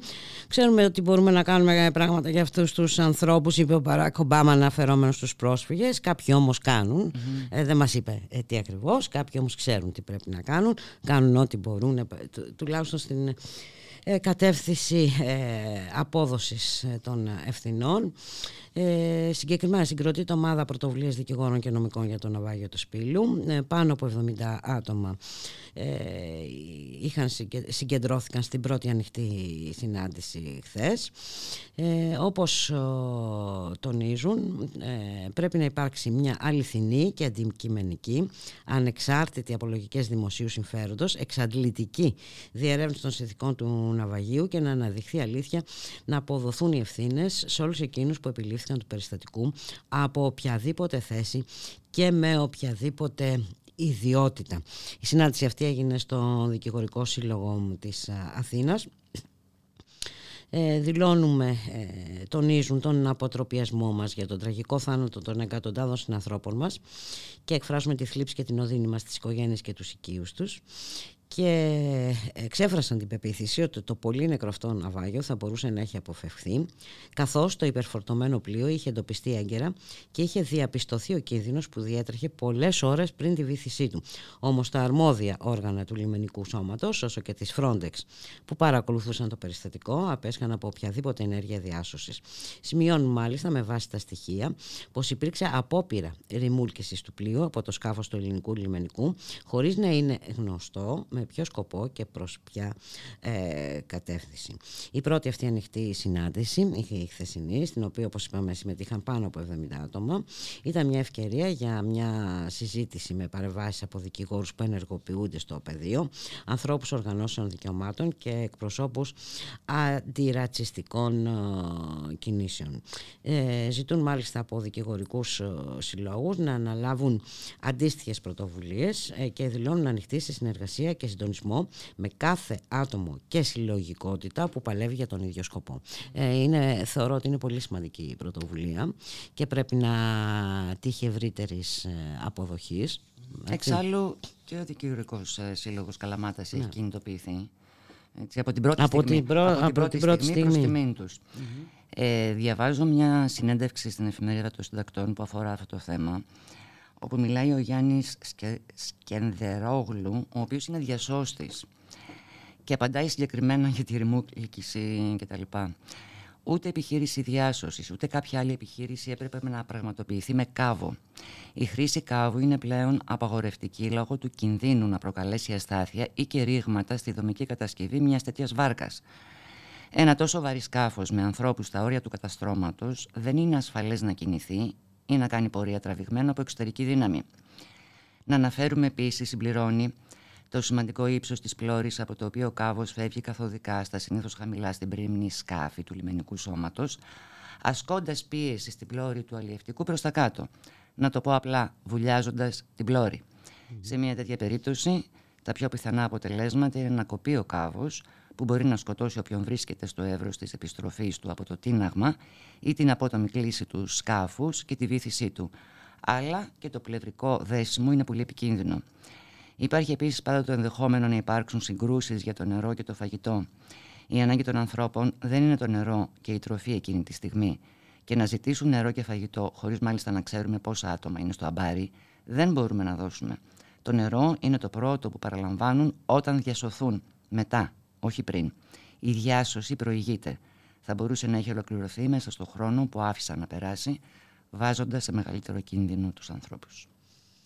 Νομίζω είναι δεκτικά αυτά που λέει. Ε, σε κάθε περίπτωση ε, αυτή, αυτή η τρομερή τραγωδία, αυτό το προδιαγεγραμμένο έγκλημα λόγω των συγκεκριμένων πολιτικών ε, που ασκούνται, σε κάθε περίπτωση δεν πρέπει να ξεχαστεί και σε κάθε περίπτωση ε, πρέπει να ε, ζητήσουμε την απόδοση, να ζητάμε την απόδοση ευθυνών. Να την απαιτούμε. Να, να την απαιτούμε μέχρι να, να γίνει.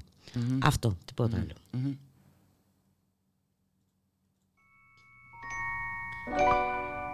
Baby, you understand me now. If sometimes you see that I'm mad, don't you know no one alive can always be an angel? When everything goes wrong, you see some bad. But I'm just a soul whose intentions are good.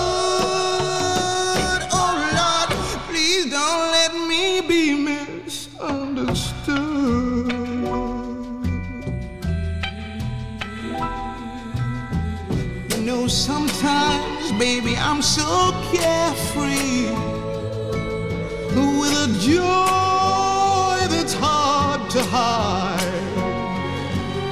And then sometimes again it seems that all I have is worry. And then you're bound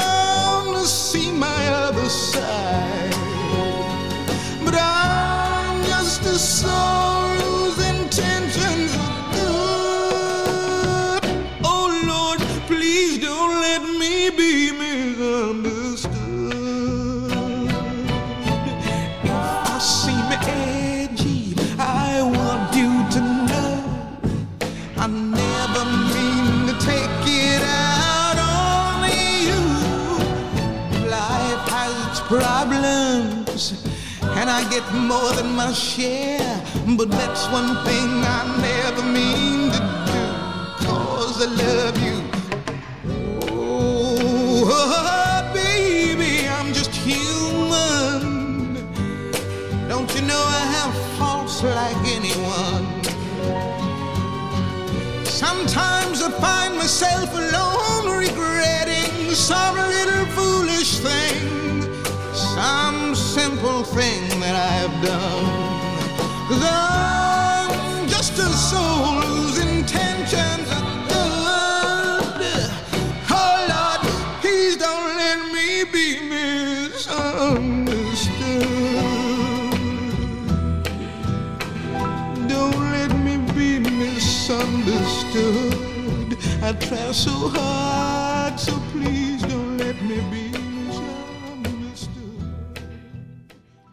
radiomera.gr, η ώρα είναι 15 και 52, στα μικρόφωνα η Μπούλικα Μιχαλοπούλου και η Ντίνα Ιωακημίδου, στον ήχο η Χαρά Στόκα και έχουμε ένα κείμενο στήριξη του περιβαλλοντικού αγώνα που δίνει το ΜΕΡΑ25 Συμμαχία για τη Ρήξη από 87 αγωνίστρες και αγωνιστές από όλη την Ελλάδα.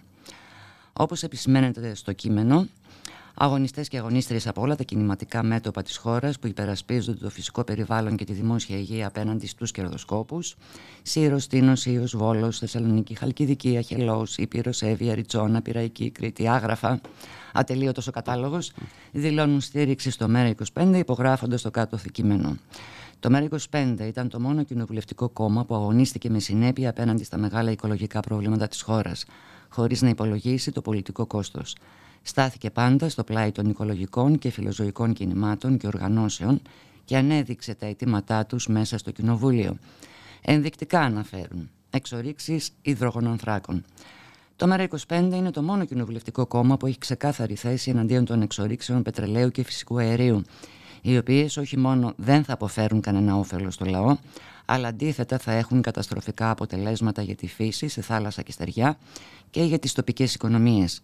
Επίσης, το ΜΕΡΑ25 τάσεται κατά της δημιουργίας και λειτουργίας σταθμών αποθήκευσης και αεριοποίησης υγροποιημένου φυσικού αερίου, που ενέχουν μεγάλους κινδύνους για τους ανθρώπους και το περιβάλλον. Σε ό,τι αφορά τις ανεμογεννήτριες και τα βιομηχανικά αιωλικά πάρκα, το ΜΕΡΑ25 είναι το μόνο κόμμα που ζητάει να μην μπει καμία νέα ανεμογεννήτρια και κανένα φωτοβολταϊκό πάρκο πουθενά στη στεριά. προτείνει την εγκατάσταση φωτοβολταϊκών σε όλες τις στέγες και τις ταράτσες εκτός των παραδοσιακών οικισμών με παράλληλη χρήση των χρημάτων του Ταμείου Ανάκαμψης για ένα εξοικονομό κατοίκων για όλα τα νοικοκυριά. Βέβαια, μέχρι στιγμής τα χρήματα του Ταμείου Ανάκαμψης πάνε, πάμε, είπαμε, στις επενδύσεις. Επενδύσεις, στις καταστροφικές Καταστροφικές επενδύσεις. Μμμ, μμμ, μμμ. Αυτό σε σχέση με τα φωτοβολταϊκά ε, και τις ανεμογεννήτριες. Αλλά και πολλά άλλα. Και πολλά άλλα. Έχει για την ιδιωτικοποίηση για κάποια απορριμμάτων, για τα δικαιώματα των ζώων και κατάργηση του κυνηγιού. Είναι το μόνο κόμμα. Ναι. Το μόνο κόμμα. Το μόνο. Μ, Που έχει τολμήσει. Γιατί είναι μεγάλο, πολύ ισχυρό λόμπι. Η κυνηγή. Η κυνηγή είναι πολύ ισχυρό λόμπι. Την υπεράσπιση των δημοσίων χώρων, των κινημάτων, σε ό,τι αφορά πρόταση για τη ΣΛΑΠ, νομοθεσία κτλ. Και υπογράφουν, όπως είπαμε, ε, 87. Είναι πολύ. Δεν μπορούμε να τους πούμε όλους. Ε, με αυτά και με εκείνα όμως. Φτάσαμε στο τέλος. Ε, Ε, εγώ να σας αποχαιρετήσω. Ελπίζω γιατί καλέ. να τα ξαναπούμε. Θα τα ξαναπούμε. Θα τα ξαναπούμε. Θα τα ξαναπούμε. λοιπόν, δεν θέλω αντιρρήσεις. να ευχηθούμε σε όλες και όλους Καλοβολή. καλοβόλη. Με καθαρό μυαλό. Με καθαρό μυαλό. Τα δεδομένα τα κα- ξέρουν. Και ανοιχτή καρδιά και δεν εννοούμε τις καρδούλες. σε καμία περίπτωση. Ε, από τη Χαρά Στόκα, την Τίνα Ιωκημίδου, την Πούλικα Μιχαλοπούλου. Για χαρά, όπως είπαμε, καλό βόλι και καλός, αλλά και κακός εχόντων των πραγμάτων. Θα τα ξαναπούμε τη Δευτέρα. Για χαρά. Να είστε καλά.